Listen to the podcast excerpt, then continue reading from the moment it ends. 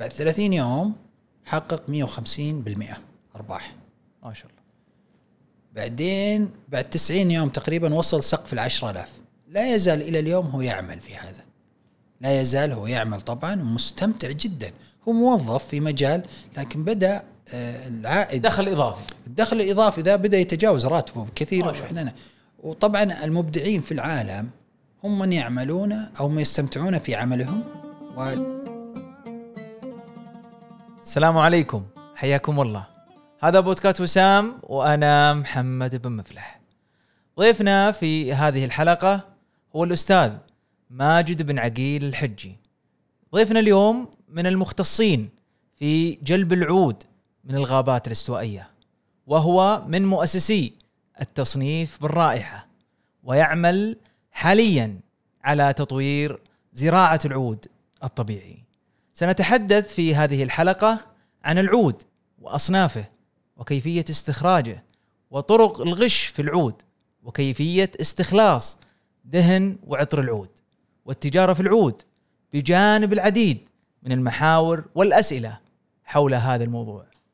وأما الآن وعلى بركة الله فلنبدأ حلقتنا اليوم. حياك الله أبو عقيل. الله يحييك ويبارك فيك. الساعة المباركة بشوفتك. الله الله يرفع قدرك. إحنا سعيدين جدا بوجودك وكنا نتشوق للقياك وحنا كذلك. الله يعافيك. الله يرفع قدرك.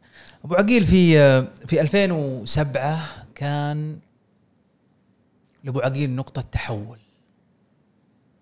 وكانت يعني التحول في 2007 180 درجة. نعم. ودي أعرف يعني التحول هذا يا ابو أبو عقيل. إذا طبعا إذا تذكر. إي ممتاز. آه، طبعا أنا كانت زيارتي الأولى لأندونيسيا. كان عندي مصلحة عمل. الحمد لله قفلته ما ارتحت له. وبعدين جاء ال- ال- الأخ اللي في العمل وأهداني ربع كيلو من العود. بدايات. كنت ما أعرف العود. شكرا جزيلا رحت للفندق جلست فيه ولعت العود. رجعني لسادس ابتدائي. سادس ابتدائي. نعم.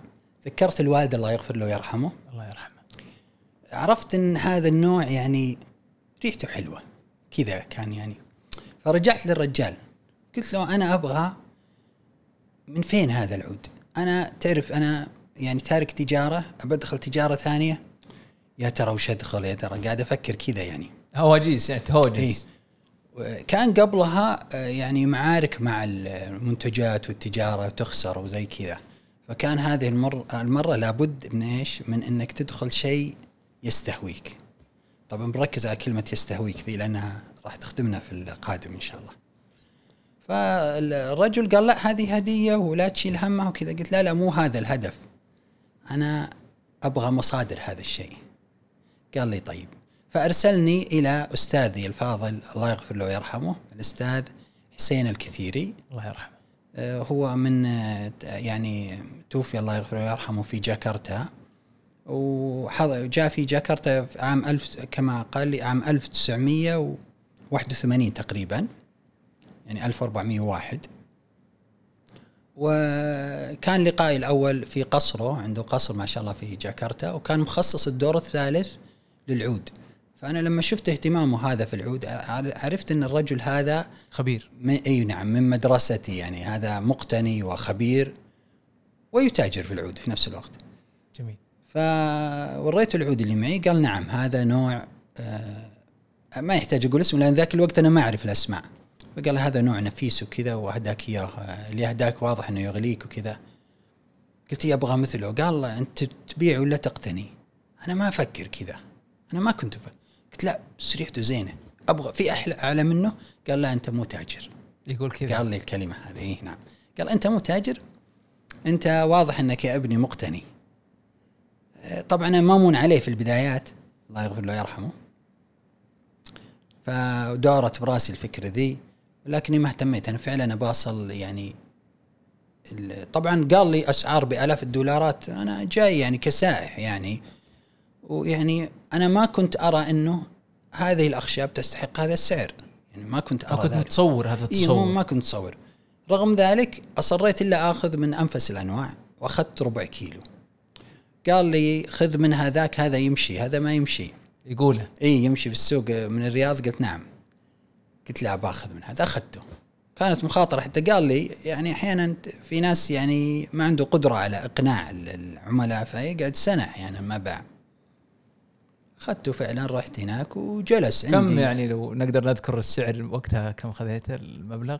اي الظاهر؟ إنه أعتقد إنه 18 ألف دولار تقريبا غالي كان ال- الوزن آه وقتها؟ كان الكيلو ب 18 ألف دولار فنقصت أنا أخذت ربع يعني ربع كيلو عشان أقدر أرجع يعني تخلصت الفلوس لما وصلت الرياض قعدت عدة أشهر صادف كان عندي يعني بيت شعر في المنزل الله يذكره بخير آه، الأستاذ محمد الشافعي صديق عزيز ماركتينج قال لي لا تترك بيت الشعر قال لي. لا تترك البيع في بيت, الشعر فعلا أنا تبعت نصيحته لا زلت يعني أمارس آه، طقوسي في العود مع العملاء في يعني وش المكتب يعني؟ الخاص ذكر يعني اي شو بعدين أنا؟ دريت منها هذه النقطة هذه أنا عرفت بعدين إنه السوق في في الخليج يعني اكتشفت. هذه ترى كلمة متقدمة لكن لا بأس أنا بجيبها الآن.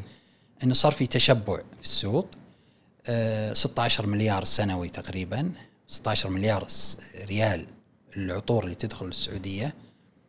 ال- التجار ما شاء الله تفننوا في عرض العود وإغراء العملاء. العملاء صار عندهم تشبع من نقطة الثقة. فكان البيع ببيت الشعر بالبيت يوحي إنه آه، أوكي ما في مصاريف تشغيل للمنتج ولا عنده إيجارات فالسعر يعني مدروس بعناية. طيب آه، برجع إيه تفضل لقصر حسين الكثير كثير، الله يغفر نعم. له ويرحمه. بدأت كل زيارة طبعا إيه آه، قابلت نعم العود الربع كيلو آه، بيت الشعر قابلني صديق الله يذكره بالخير كأنه يسمعني يا ليت تواصل معي لأنه انقطعت أخبار الله يذكره خير. فقال فيه عطن كسره. قلت هذا زين وغالي. قال عطن كسره. في شاي بني أبخص. قلت ممتاز. أخذ الكسره. وانت وقتها كنت واثق يعني من كلام الكثيري ولا إنه إلا. يعني يوم قال لك إنه هذا. إي أنا أنا الكثيري كان كل ضرباتي معه أو كل ما أشتري منه كان يعني ممتاز. إي. لما طلعت من كثيري يعني خسرت يعني يعني غشون باختصار بالسوق لا بس, بس أنا أقصد إنه الشخص اللي يقول أنا والله في شايب بيشوف. الكسرة هذه إي أبخص قال أبخص من. خلال يعني الكلمة هذه إنه وأنت اعطيته إي تحمست أنا ودي أنا كنت وقتها أستمتع بتقييم العملاء أكثر من إني إني ودي وأنت أبيع. عندك ثقة إن المنتج رائع بس إيه. إنه زيادة للمتعة في عملية اللي هو نعم. بعدها بساعة وساعتين دق علي قال لي يقول الرجال تعال وجيب كل اللي معك. لما قال عرفت إنه بيشتري تقريبا فرغم ذلك خليت منه عندي. واستمريت إلى يومك هذا لازم أخلي شيء عندي. زين. وأغبيه في دهاليز يعني حتى ما أدري في علم في علم التسويق فيه علم ولا؟ حتى يعني الأسرة ما تدري وينه يعني بعض أغبي بعض أي. الأشياء. الشاهد لأنه يجون أحيانا يسطون على العود حقي وبناخذ وكذا عندنا يمونون يعني. يمونون نعم. أي. فرحت له قال لي منين جبته كذا فلما ذكرت كثير ذكره بخير جدا وش اخباره وش الدنيا وكذا فتبين لي إنه رجل تقادم في العمر الله يعظم أجره. وتوقف عن تجارة العود يعني كبر السن وكذا وطلع الكثير يعرفه يعني. جميل. لما عاودت الكرر الكثيري عدة مرات آه، يعني تبين فيما بعد أن الكثيري يمون آه، بالعود النفيس أغلب آه، مناطق الخليج. وبسبب الكثيري صار لي نقلتين. الأولى التعرف على تجار الخليج مو تجار مقتنين العود في الخليج. هذه واحدة. الثانية هو هو من تسبب في دخولي غابات العود الاستوائية وبعدين بديت أعرض كذا في المواقع ال- يعني في مثل آه، مدونة لوجار وكذا جميل. وتويتر فيما بعد المدونات المجانية جميل. أعرض صور للعود. كنت يعني في فترة أعرض صور للعود ما كنت أعلم إن الصور هذه راح يعني شيء مميز. يتم تداولها يعني. إيه. فكان اتصال أستاذ عبد الرزاق الجويسري من الكويت. كنت للتو جاي طبعا أنا قفزت شوي المفروض أرجع القصة. أي ما في. مشكلة. أيوه كنت جاي من من كليمنتان جزيرة كليمنتان عملاقة كبر السعودية تقريبا مرتين. في آه، الشمال إندونيسيا. نعم الشمال الشرقي سلطنة بروناي صغيرة والشمال الغربي ولاية صباح الماليزية. ال- الجزيرة ضخمة عملاقة جدا يعني قد السعودية مرتين. ففيها دهاليز وأدغال يعني غير لا تتوقف. وهذا يثير نقطة إنه اللي يقول لك مثلا قل العودة وكذا لا لا ما قل. في جزر لا زالت لم يعني غير مأهولة. أي نعم 12 ألف جزيرة الأرخبيل يسمى الأرخبيل جزر هندية اللي هي أندونيسيا وماليزيا. المأهول منها صار 700 فقط تقريبا. تتغير الأرقام. فكثير منها مهجورة وكثير منها فيها نفائس ليس في العود فقط وإنما في المعادن وغيره. آه، على حدود بروناي تقريبا آه، حصلنا على عود النفيس آه، وكان يعني صورته في الإنترنت عرفتها على الاستاذ عبد الرزاق الجويسري مؤلف كتاب العود والعطور عبر العصور. وقال لي من فين جبته هذا؟ اللي هو الصور. إي نعم. قلت له أنا جبته من كذا. قال من فين؟ ويعرف التجار ويعرف السوق. قلت له لا أنا جبته بنفسي. قال شلون؟ فشرحت له. فقال لي أنت أول جالب للعود من الغابات الاستوائية. هذا أول خليجي. هذا لقب لك. إيوه فهذا لقب وأنا أتشرف فيه أنا أكون جالب. تستاهل طبعا أنا أشبه لاقط الفقع يعني. لا- لاقط الفقع خاصة هذا موسم الأيام اي هذه. اي نعم صادق. آه، له مواسم له أراضي له معايير له مؤشرات يستدلون فيها. وغالب من يعرفون الفقع هم الرعاة رعاة ال- الأغنام وكذا يعرفون مكان الفقع. نعم. إيه. كذلك العود له علامات كثيرة ويعرفه ما يسمى رجل الغابة في الغابات الاستوائية وش اللي حدا أروح للغابة؟ وش اللي ما خلان أشتري مثل الناس؟ والعالم تصدر لأني لست بتاجر وإنما مقتني. السعر الهائل جعلا طبعا أنا عندي حب الاستكشاف عندي شغف من زمان في الذهاب للصحاري وتنزانيا والسودان و و و والربع الخالي والرمل وكذا. فكان لما قال لي الكثيري أنت لازم تروح للغابة وكذا. وهو الوحيد اللي شجعني يعني كان السماسرة تجار العود الأصليين هناك حاطين عقبة من ضمن العقبات فيه جزيرة اسمها على اسم العود اسمها مالينو وفيه ثانية غينيا بيساو اللي أخذت استقلال قبل فترة جزء منها لا يزال إندونيسي. كانوا يقولون غينيا بيساو هذه اللي فيها ال ال ال ال اللي هم السم- السمر. السمر هي أيوه هذولا اكلت لحوم البشر. عصابات يعني إيوه و- و... أيوه في متوحشين. سباع وفي يعني يحطون عقبات متعددة وفي مناطق وشجر العود فيه سحر وأشياء يعني عقبات إيه. فأنا لازم أستكشف والحمد لله يعني عام كم يعني القصة هذه تقريبا يمكن بدأت 2009 بدأت الاستكشاف أول رحلة استكشاف كان معي آه، خمسة آه، اخوه يعني سعوديين طبعا أنت آه، ذكرت إيه. لهم كانت أول رحلة لكم. وقتها 2009 إيه. هم لا متمرسين في هم. إندونيسيا. إيه. هم يعني يعرفون بعضهم حتى يعرف ال- ال- ال- البهاسة إندونيسيا يعني يعرفها. يتكلم معهم كذا. لا بس اتكلم عن استكشاف العود. هم أو تجربة جديدة لهم. إيه، تجربة جديدة نعم. إيه. ولا هم بائع عود ولا مقتني عود. فقالوا كويس تنزل يلا إحنا بنروح. فأنا رحت وجبت بادي جارد اثنين ومعهم الشات جن هذه. يعني موجود هنا ال- الاحتياط. الاحتياط يعني ما أدري أنا بالطول بالعرض أنا بروح الغابة وبس يعني. طبعا لا تسأل عن استعداداتنا إحنا أبناء الصحراء في العزب وكذا لأن إحنا أصلا يعني نشأنا في الصحاري على قولتهم يقولون طير. بر وكذا.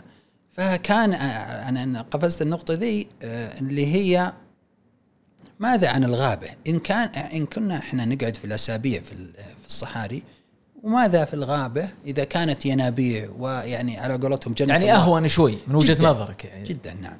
جميل. آه بعدين رحنا ومعنا البودي كار وكان معنا زي الفان وكان معنا السائق. السائق يتكلم إنجليزي. جميل. وكان هو اللي يعني يترجم لي وكذا. آه لما وصلنا المناطق اللي يعني على ما قال لنا الكثيري قال يعني هناك راح تلقون مناطق الغابات وكذا.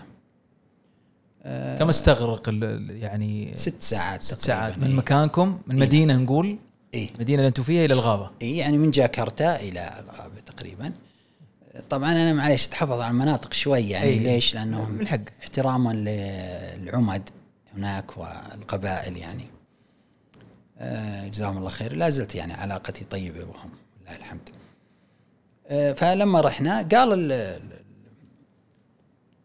السائق يعني أنت خطأ تدخل مناطق يعني قروية بحتة وأنت وجهك واضح إنك يعني وجه عربي يعني سائح ومعك حرس والحرس مسلحين.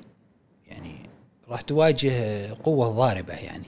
إذا أنت معك اثنين راح أنت تجي تحداهم في منطقتهم يعني, إيه كأنه خطأ معنى يعني كلام. فادح. فجاء وقال كلمة قال العمدة قال عمدة فقلت له وش تقصد بالعمدة؟ فتبين أن العمدة كلمة تستخدم عندهم عند بعض القرويين هناك أنها نفس معناها. ففهمت أنا أنه مثلا شيخ القبيلة وكذا.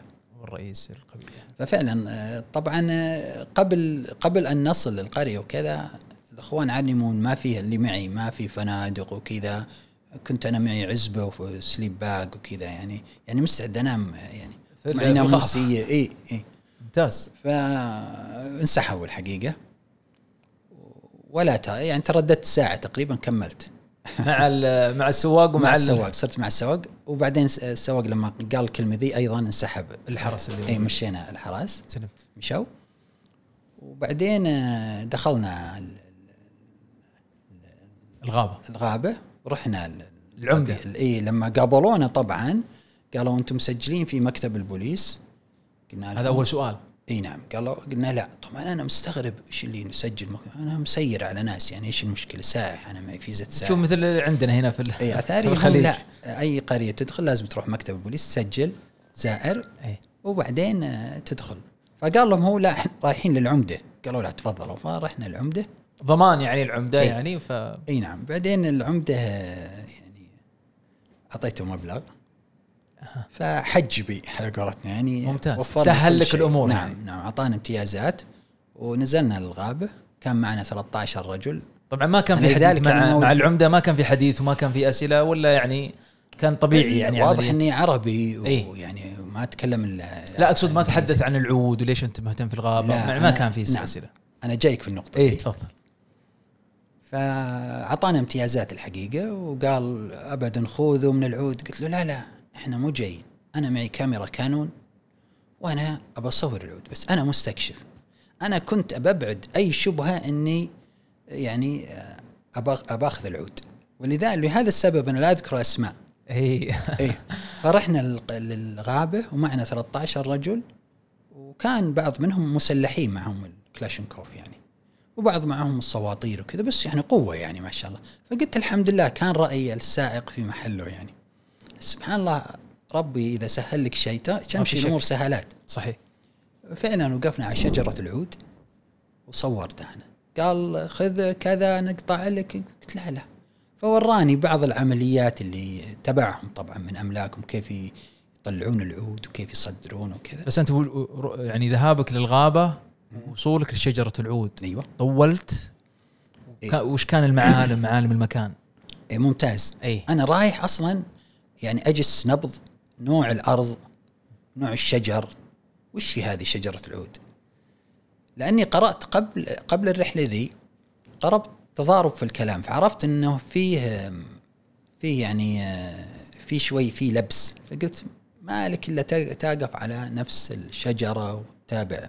طبعا أنت قراءتك إن الشجرة آه، موجودة في الغابة وكيف شكلها وكنت يعني عرفت نعم. إيه. شكل ال- العود نفسه ممتاز. أو الشجرة نفسها إيه عرفت الشجرة وطبعا جلست أربع أيام تقريبا أعتقد إنها أربع أيام تلك الرحلة وتعرفت على الأرض وكذا ويعني وخزنت إحداثيات وفعلت يعني إجراءات تقنية أخرى وبعدين آه، رجعنا خلصنا من القريه أنا ودي قبل لا نعم. نرجع للقرية ودي أتحدث عن شجرة العود آه، أيوة، شكلها ممتاز.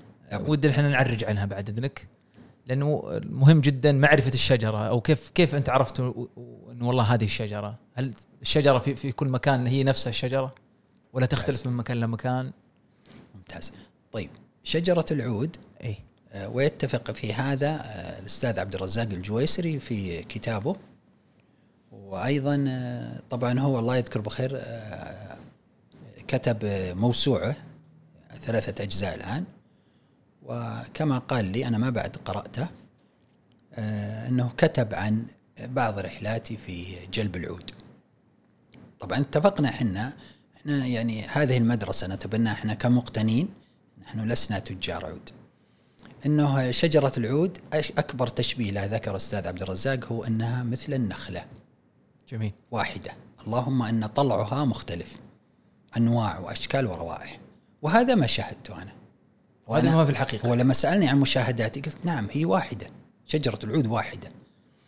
طيب في أشجار عطرية ثانية؟ نعم. في أشجار مقاربه للرائحة؟ نعم. في شجرة مشهورة جدا ومقاربة بالرائحة جدا ولما يعطونها ورنيش شوي تنباع بالسوق وتمشي على العالم اللي هي الصندل. الصندل يستخدم آه، زيوته العطرية في آه، يعني في انه عود شو السبب؟ ارتفاع كلفة العود. فتلاحظ أن العملية التجارية تغلب على تصنيع العود كيف أنا أطلع عود بمنخفض الكلفة؟ كيف أدخل الصندل في الموضوع؟ كيف أدخل زيوت عطرية؟ هذا بعدين نجي الموضوع. لكنه شجرة العود واحدة زي النخلة. طيب طلعها يختلف نعم باختلاف آه، أمرين اللي هو التربة نوع التربة ونسبة الرطوبة. يكثر شجر العود في المناطق شديدة الرطوبة جدا بل التي عند مصاب الشلالات. لدرجة إنه عند مصاب الشلالات أنت ما تطيق روحك ينزل رذاذ على طول رذاذ رذاذ لدرجة إنك أنت تصير يعني لازم لابس يعني عازل للماء عشان تقدر يعني تتواجد أكثر من ساعة في المنطقة. هذه المناطق سبحان الله على طاري ال- الفقع والفطر إيه. هذه المناطق يكثر فيها فطر الغابة. وش السبب؟ إنه بيئة خصبة للبكتيريا. طيب أنا ما أنا بكيميائي ولا من مهندس زراعي لكن في حشرة يسمونها النمل رجل غاب يسمونها النمل. الحشرة هذه تدخل وتعيش في كل أشجار الغابة ولكنها تفضل شجر العود وهي من علامات شجرة العود.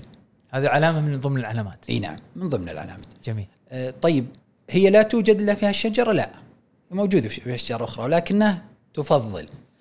زي لما نقول الرقروق جنب ال- ال- الفقع الزبيدي. هل هو قطعا؟ لا لا مو قطعا. ممكن تلقى آه، يعني فقع بدون رقروق صحيح. بدون شجرة الرقروق هكذا. الحشره ذي لها فرازات. الافرازات ذي بكتيريا. بكتيريا ذي تتفاعل مع الرطوبة وتصيب الشجرة بمرض. المرض هذا يصيب الشجرة بالسواد. تبدأ ينقط منها زيت. في حالات طبعا متقدمة ينقط منها زيت لازم يصير دقيق شوي بالكلام. هذا هو العود هذه الإصابة هذا المرض إحنا بنجده كذا نسميه أخرثة الشجرة نقول أخرثة الإرطاء. السمر مخرث أو أكلته الأرض أو كذا نسميه أخرثة. فمن شدة المرض اللي يصيبه وهذه حالة نادرة تتداعى الشجرة وتسقط تسقط الشجرة البيضاء لونها أبيض سكري شجرة تسقط تتحول إلى سوداء بالكامل وتصير بيئة خصبة لتلك النمل وتتعفن بالكامل تصير كلها سوداء. طبعا اللي يجد هذه الشجرة هذه غنيمة يعني تقدر ملايين الدولارات هذه الشجرة. هذه الشجرة. أي ولذلك هذه الحرب الضروس في من السماسرة في منع دخول التجار العرب. حنا السعودية حنا أعلى دولة مستهلكة أو خلينا نقول تحترم وتقدس هذا هذه العود يعني. صحيح. خاصة ذكر في الإرث النبوي و ويعتبر رمز من رموز الكرم نعم بعد نعم. أيضا. نعم. رمز من رموز رموز الكرم. وأكثر ناس يعني يقدرون يقدرونه هم نحن المسلمين في جزيرة العرب. الشاهد طبعا إحنا نتميز في السعودية إننا الأقل خلطا يعني الخليج يدخلون خلط وكذا إيه. اللي هو يعني طبعا يخرج من تصنيف الطبيعي. آه، يعني تقريبا شجرة العود أهم ما يميزها هي إنها واحدة. طيب. في لها ثمر. ممتاز. لها بذر. أو بذر. آسف. أنا أرسلت صورة. صحيح. ما أدري عاد. آه، فيه يعني آه، بعض التجار يقطعون عليك الطريق حتى درجة إنك ما لا ولا تبذره ولا له بذر. مالك تشرب يقولون بس. كذا يقولون كذا. حتى يعني أذكر من يعني في التجار في أندونيسيا طبعا أندونيسيا بلد المصدر. هي هي تعتبر الوحيدة يعني لو قلنا لو قلنا الدول بعدين نذكر ال- القصة اللي ذكرتها قبل قليل كم كم دولة اللي فيها شجرة العود؟ كل الدول ال- الاستوائية وليس. الشبه استوائية، الاستوائية بالكامل ينبت فيها العود الطبيعي. وعلى رأسها إندونيسيا أي نعم، إندونيسيا طبعا هي هي, قلب المناطق ال- الاستوائية. تقريبا.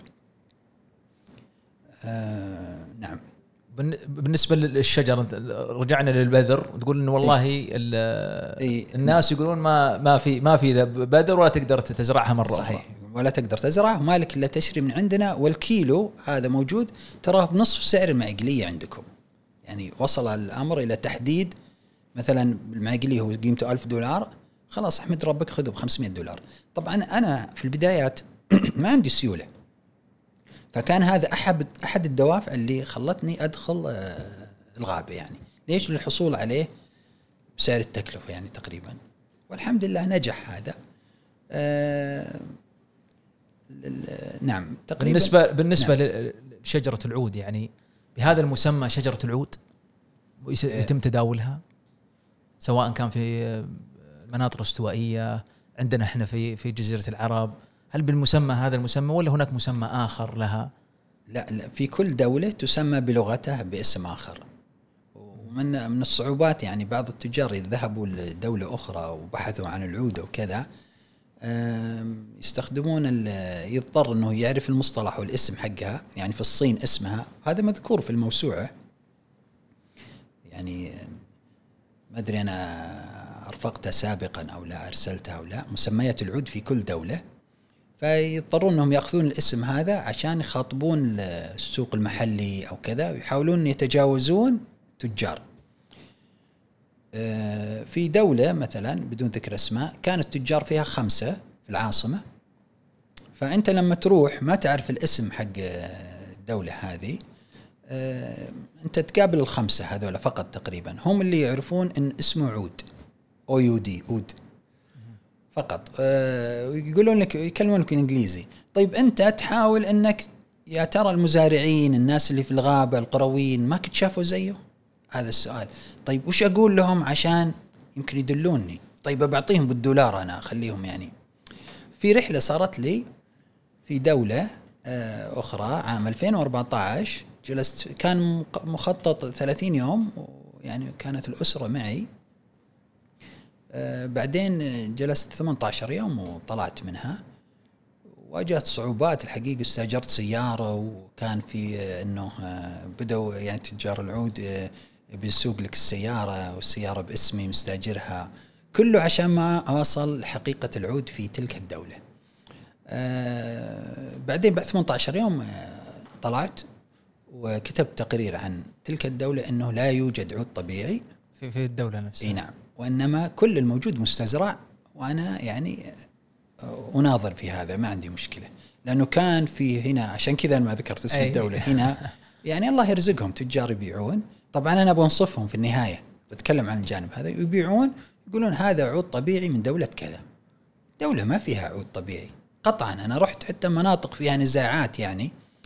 يعني كانت معي الأسرة يعني تعبتهم كانوا يدورون بس كانت يعني بداية تقريبا إني أقول باخذ العائلة معي لأنه غربة ويعني تعب شوي قررت إني ما أسافر لا أخذ معاك. يعني يصيرون بالقرب على الأقل في أقرب مدينة وكذا لا بس أروح أنا الغابة يوم تسني كاشت وأرجع ترجع لهم ممتاز إيه. بالنسبة الآن لو نرجع لشجره العود ممتاز آه، أنت الآن آه، وأثناء التقاطك للصورة. أنت وجدت فقط شجرة واحدة؟ ولا عدد من الأشجار؟ لا جيد. وهل هناك في أشكال يعني للشجرة نفسها؟ أنا ودي يعني نتكلم عن عن الشجرة يعني وأثناء يعني ملاحظتك لها. الشجرة كان عمره تقريبا سبعين سنة وإحنا درسنا بالثانوي أمر بسيط إنك اللحاء وكذا تعد وتطلع السنوات وكذا يعني شيء الأمر بسيط جدا. فكان شجرة هم يقولون إنها سبعين سنة وطلع طلعت يعني في البداية فعلا عملاقة وكبيرة وكذا. فيها فيها السواد هذا اللي هو نفس العود. كنت أنا أنظر الأمور هكذا ببساطة. بالنسبة لشجرة العود نعم. أكيد في في آه، لها تتميز في في الغابة وعن غابة ثانية أو مكان لمكان آخر. نعم. هذا التميز أو هذا ال- ال- الشيء الفريد نعم. هل هو معروف عند الناس؟ طيب.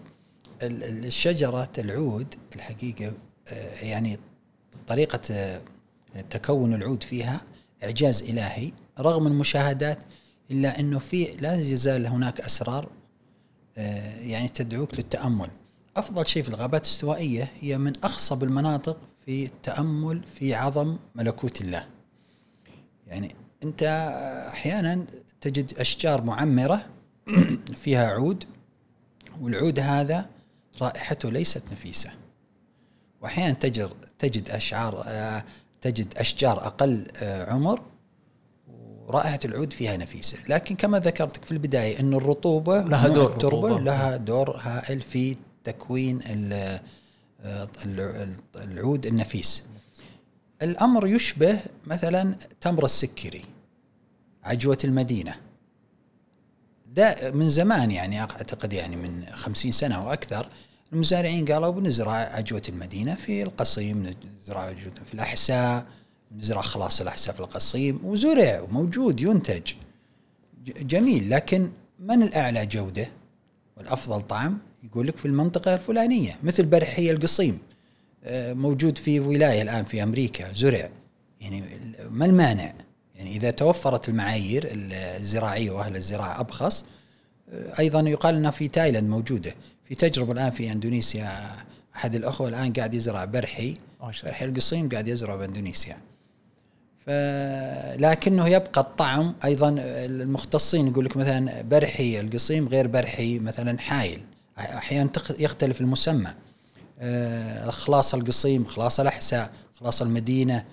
فيختلف أيضا في مثلا التمور في مصر والعراق. تجد أن نفس الطعام بس يختلف الاسم.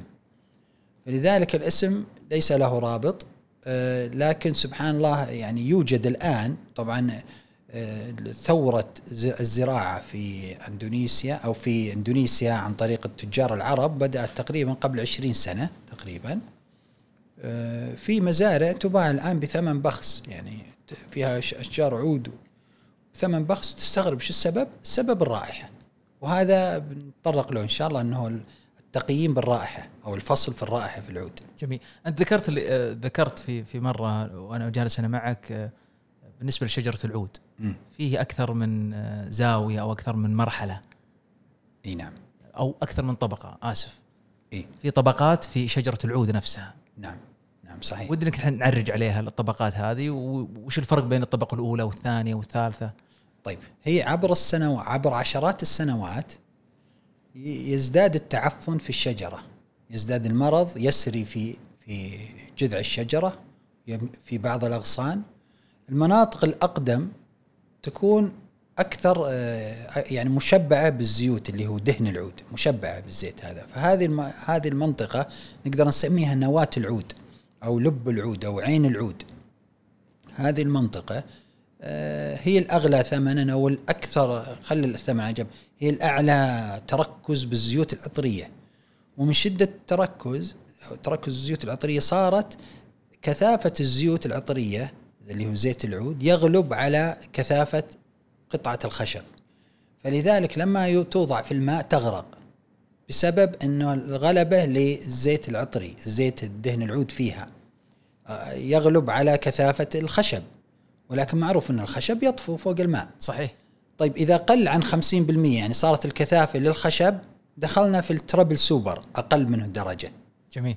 هذا يطفح. ثم بعده يأتي يعني اذا ال triple super أقل من 50 بالمئة تشبع. وبعدين يبدأ ال double super تقريبا في بحر ال 30% لما تقل من 30% الزيوت العطرية بتشبع في كسرة العود تبدأ تدخل إيش؟ في ريحة الخشب اللي هو قلنا قبل والله العود هذا شريته حليو لكن مو زي بعض الكسر. وهذه يعتبرونها بعض التجار إنها إشكالية في العود الطبيعي. هي ليست إشكالية يمكن كشفها بالنظر يعني. ممكن أنت بالنظر بس لا يقربها ورنيش أهم شيء. هذا في ورنيش الآن يعني جودته عاليه درجة ما له ريحة في الغش يعني. لكنه آه، يعني أنا طبعا حضرت معي آه، قطعة وهذا لونها الحقيقي هي أشهب لون العود. جميل. آه، ولا بدون أي تدخل ما في مكياج عليه ولا شيء يعني كما هو هو كما هو. هو كما هو نعم. جميل جميل. آه، نعم. أنت ذكرت إنه فيه عود آه، طبيعي وعود آه، زراعي. ممتاز. وعود مستزرع. نعم صحيح. أبغى طيب. الفرق يعني بشكل آه، يكون واضح للمستمعين والمشاهدين. جيد. طيب أنا لعلي أشرح بطريقة بسيطة جدا كيف أفرق بين الزراعي والطبيعي. من علامات الزراعي أو المستزرع إنه في خروم يعني أنت لما تيجي تشتري من البائع راح تجده في خروم. طبعا هذه المعلومات يعني أنا دائما الاخوه التجار الله يحفظهم ان شاء الله يرزقهم ناس فضله أسألهم سؤال لأنهم يعارضون في كثير من النقاط. أقول له هل وقفت على شجرة العود سابقا؟ فرد علي واحد من كبار التجار الله يذكره خير قال لي شو له واقف؟ ما لي لزوم فيها، ها؟ أنا أجيب 10 طن بالشهر شو شو اقف له؟ وهذا كلام قلت ممتاز هذا بس انت هذه فصل الكلمة. آه إنه يكون مخرم كسر العود تصير فيها خروم تلاحظ كثير في خروم. هذه علامة المسامير. انتشر في الآونة الأخيرة مقطع كذا من أخ الظاهر إنه من أهل جدة الله يجزاه خير يقول لك هذول يسمرون تسمير مقطع في الواتساب انتشر أنا شفته. والله ليتي أعرف اسمه. يقول هذول يسمرون التسمير هذا يضعون ثقوب في الشجرة ويحقنون البكتيريا المستحثة لمرض العود. لاحظت النقطة؟ هذه الطريقة. فاذا أول ما نشوف الخروم هنا يزاد الشك في أنه مستزرع. مستزرع. أي نعم. طبعا في في تصنيف بالرائحة مستزرع. وأنا مع الأخوة المقتنين في الخليج أجمع الغالبية على أن هذا صعب. قليل من يتقن أنه يفرق بين رائحة المستزرع ورائحة الطبيعي. وهذا سننصفه في النهاية. جميل. الطبيعي ما في خروم. غالبا ما في خروم. فيه تشوف آثار المرض يمشي. مثل ما مثل أنت ما تشوف آه، شجرة مريضة. يعني يمكن الاخوه المزارعين يعرفون يعني يتصورون اللي يقول. تشوف مرض منتشر في الشجرة أو كذا. تجد في مناطق بداياته آه، تجمع تجمعه قوي ثم يخف يصير له عروق خفيفة في الأطراف. هذا هذا هو العود الطبيعي دون أي تدخل. آه، طيب هذا النوع النوع قلنا المستزرع نوعين. اللي هو آه، شجرة العود موجودة في الغابة لكنها غير مصابة. فيأتي مثلا آه، يأتي تاجر ويشتري له مثلا 10 هكتار يعني تقريبا مئة ألف متر مربع مزارع. هو شاف على جنوب جانب الوادي آه، مجموعة من شجر العود بس الأبيض الغير مصاب.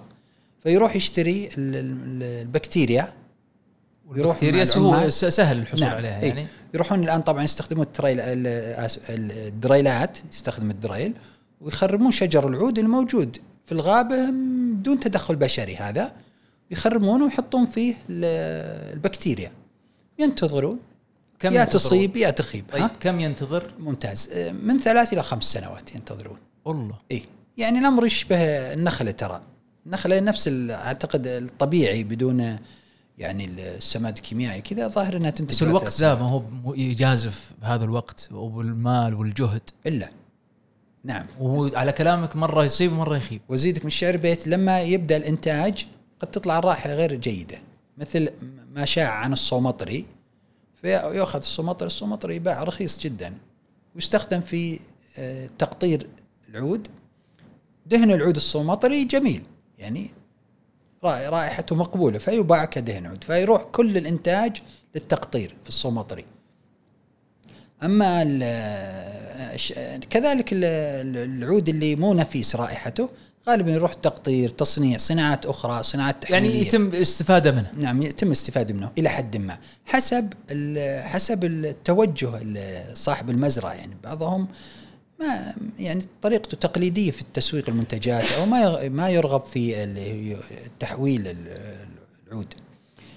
آه، طيب في نوع ثالث من المستزرع اللي هو شتلات قيمة أيوة. الشتلة تقريبا ما يعادل ريالين بالربية الأندونيسية. أنا جبت كم واحدة معي شتلات جبت أنا حتى من أفريقيا شتلات أنا. بس لو طاحوا بي أنا أنا ظهري لأنه كنت أغبيهم بالشنطة كذا أسوي بهم طريقة يعني. بدون رخصة للأسف يعني. زمان الكلام ذا. واضح إني توهقت صح؟ إي. فالشتلة هذه تكون آه، ما في يعني آه، الأخوة الزراعي المهندسين الزراعيين يقول في أنسجة وكذا. هي أصلا في تركيبتها البكتيريا وتروح يطلع فيها سواد من الداخل. وهذه الشجرة يعني من الصعب حتى التاجر يدري إنها مستزرعة وليست طبيعي. لأنه هي من تكبر ما يجيها مسامير كيف ولا يجيها ال- ال- الشتله اللي تجيب يعني كيف شكلها؟ إيه، الشتله تقريبا طولها ربع متر وتغرس بس مما يميزها في ش... يعني مزارع العود إنك أول ما تجي على المزرعة تجد إحنا نسميها نسميه شجر مقوطر يعني آه، زي حقول التفاح مثلا في أمريكا وزي الشجر آه، زي النخل تجده مصفوف بالتساوي بين كل شتله وشتلة مثلا ثلاثة متر عشان لما يكبر ما يتزاحم. فما أنت تشوفه محطوط بشكل مستقيم هذه علامة الزراعة. جميل. وليس بشري لكنه ليس يعني من الله. لكن فيه النوع الثاني اللي هو مخرم. التخريم يبان إنه داخلين عليه ناس ومحاولين يخرمون عشان ينتج. ونلقاه إحنا في الغابة موجود مخرم يعني. نلقى ناس لقوا شجر عود بس إنه غير مصاب فيدخل يخرمونه عشان يحقنونه بالبكتيريا هذه. والبكتيريا تباع بالمشاتل وكذا موجودة يعني. المصل حق إيش؟ آه، العود يعني. يقول لك هذا يعني طبعا إن هناك يقول لك تاخذ هذا المصل زي الأبر كذا وتطعم فيه. حتى الشتلات يستخدمونه أحيانا عشان يستحدثونها أسرع تنتج ثلاث سنوات إلى خمس سنوات. حتى لو فيها سواد من الداخل ينشأ السواد من يعني هي أصلا شتلة مريضة أساسا. إضافة البكتيريا عليها تزيد الإنتاج. فأنت يعني على كلامك إنك الشتله تكون موجودة ويضاف عليها البكتيريا. يضاف عليها البكتيريا. طيب المكان أنت على حسب كلامك إنه لابد يكون في رطوبة لا يكون في إي نعم. مكان آه، معين لشجرة العود. نعم. هل بيكون نفس ال نفس ال يعني نفس ال- الحكاية بتكون في نعم الشتلات يستحسن عشان ال- المستثمر هذا المزارع اللي زرع عشان يحصل على رائحة جيدة يعني لازم يوفر كل العوامل. أفضل ال- الطينة يسمى يسمى التربة الحلوة. أو الطينة السوداء تسمى التربة الحلوة اللي ينبت فيها ما يسمى ال- الموز الأحمر. الموز الأحمر السكري آه، طعمه يعني حالي وكذا. غالبا هم إذا شافوا ال- ال- ال- الشجر الموز هذا آه، يعرفون الأرض هذه خصبة وتصلح لزراعة العود استثمار في العود. جميل. نعم. آه، طيب آه، يعني إحنا قلنا ال- ال- الطبيعي وبالنسبه للزراعي والمستزرع نقول كذا؟ نعم. زراعي ومستزرع جميل. في فيه ال- اللي هو العود المنقوع والطبيعي. إي ممتاز. كذلك اللي هو العود المحسن. هي نفس ال نفس ال. الاوجه يعني نفس الأمثلة ولا مختلف عن هذه مختلف. المصطلحات؟ فيه طبعا إحنا ما مرينا على الطبيعي لكن لا بأس. بنروح لل ما يسمى الصناعي الصناعي أو الصناعي المحسن وفي الطبيعي الصناعي يدلعون يسمونه الطبيعي المحسن.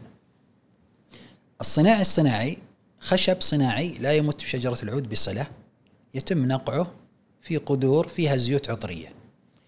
الإنتاج هناك زي الأسر المنتجة يعني الأمر بسيط. كل واحدة ربت بيت شاطرة أم فلان سوت له قدر وخلطت رسين مع زيت كذا مع زيت صندل مع الزيوت. طبعا مثل أندونيسيا دولة يعني مصدر الزيوت العطريه فتسوي له خلطة ضبطت الخلطة جربتها يلا بدينا بسم الله. جيبوا لنا خشب أي خشب؟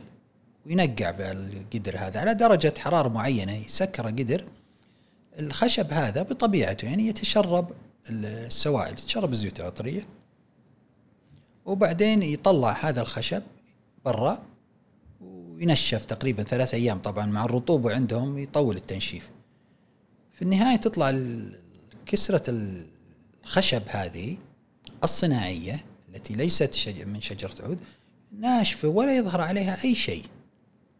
لما تحطها على الجمر أو تعرضها للحراره يتطاير الزيوت العطرية اللي فيها تتبخر ويطلع الدخان. وطلع الريحة الطيبة. أيوة. ما شاء أي الله حسب الخلطة. وش العود الطيب؟ وش العود الطبيعي الطيب الطبيعي المحسن هو نفس شجرة العود اللي سبحان الله ما كتب الله ان تطلع ريحة زينة أو ما أصيبت تروح تقطع وتكسر وتسوى نفس الشيء كسر جميلة الشكل بيضاء سكرية هي تنقع في نفس القدور. فال في الصناعي السر في الخلطة اللي خلط زيوت عطرية صح هو اللي ينجح. هو اللي ينجح ويبيع.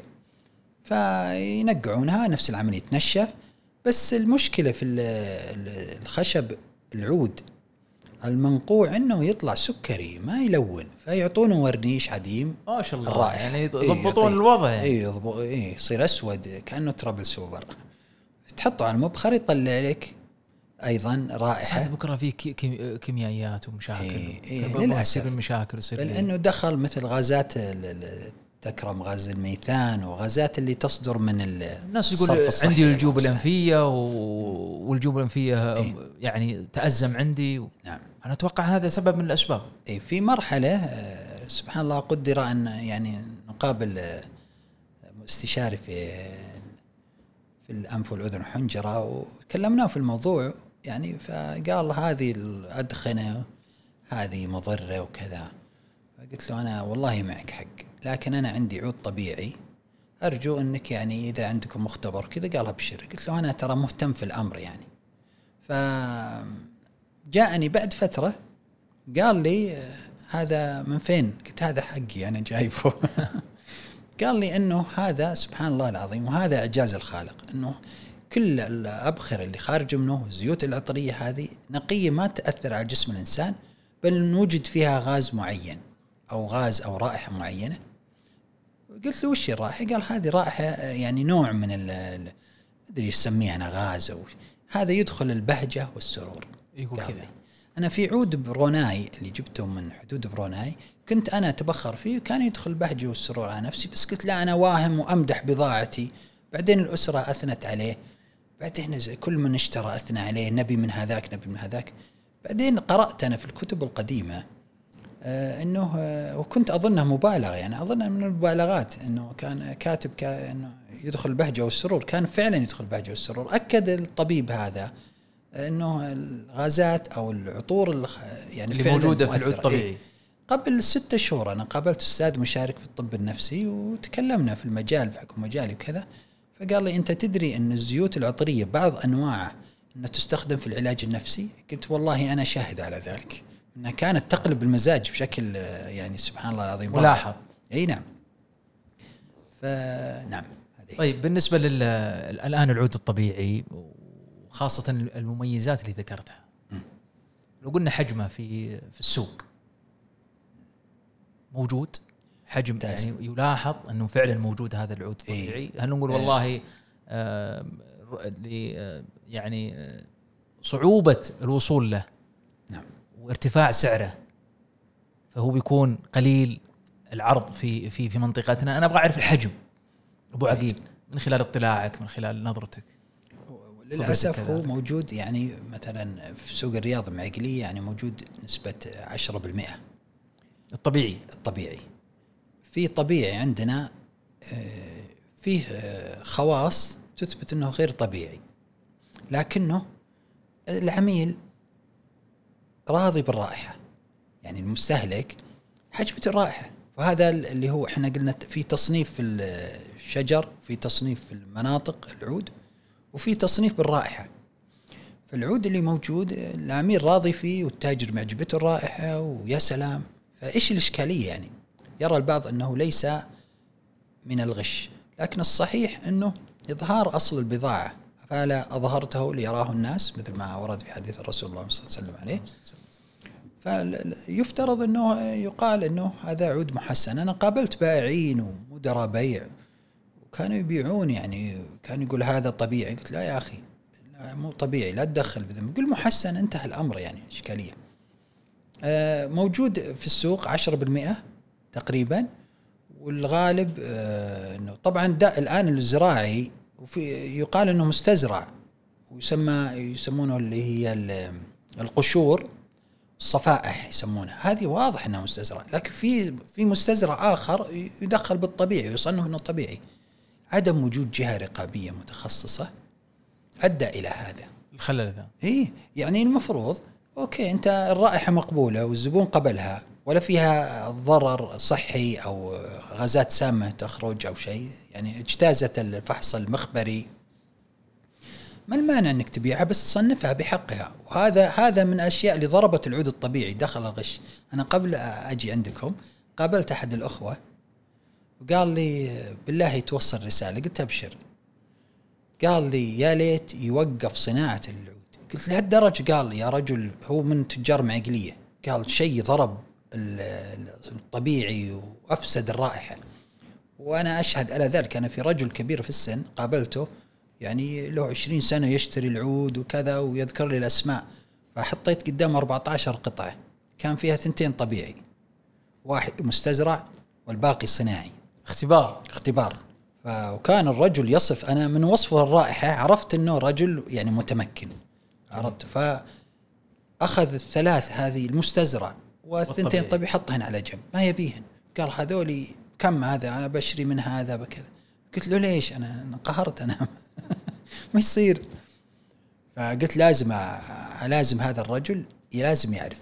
قلت اللي أنت عاجبك في الريحه ذي هو رائحة الرصين أنت فقدت أنت أكبر مني وأفهم مني.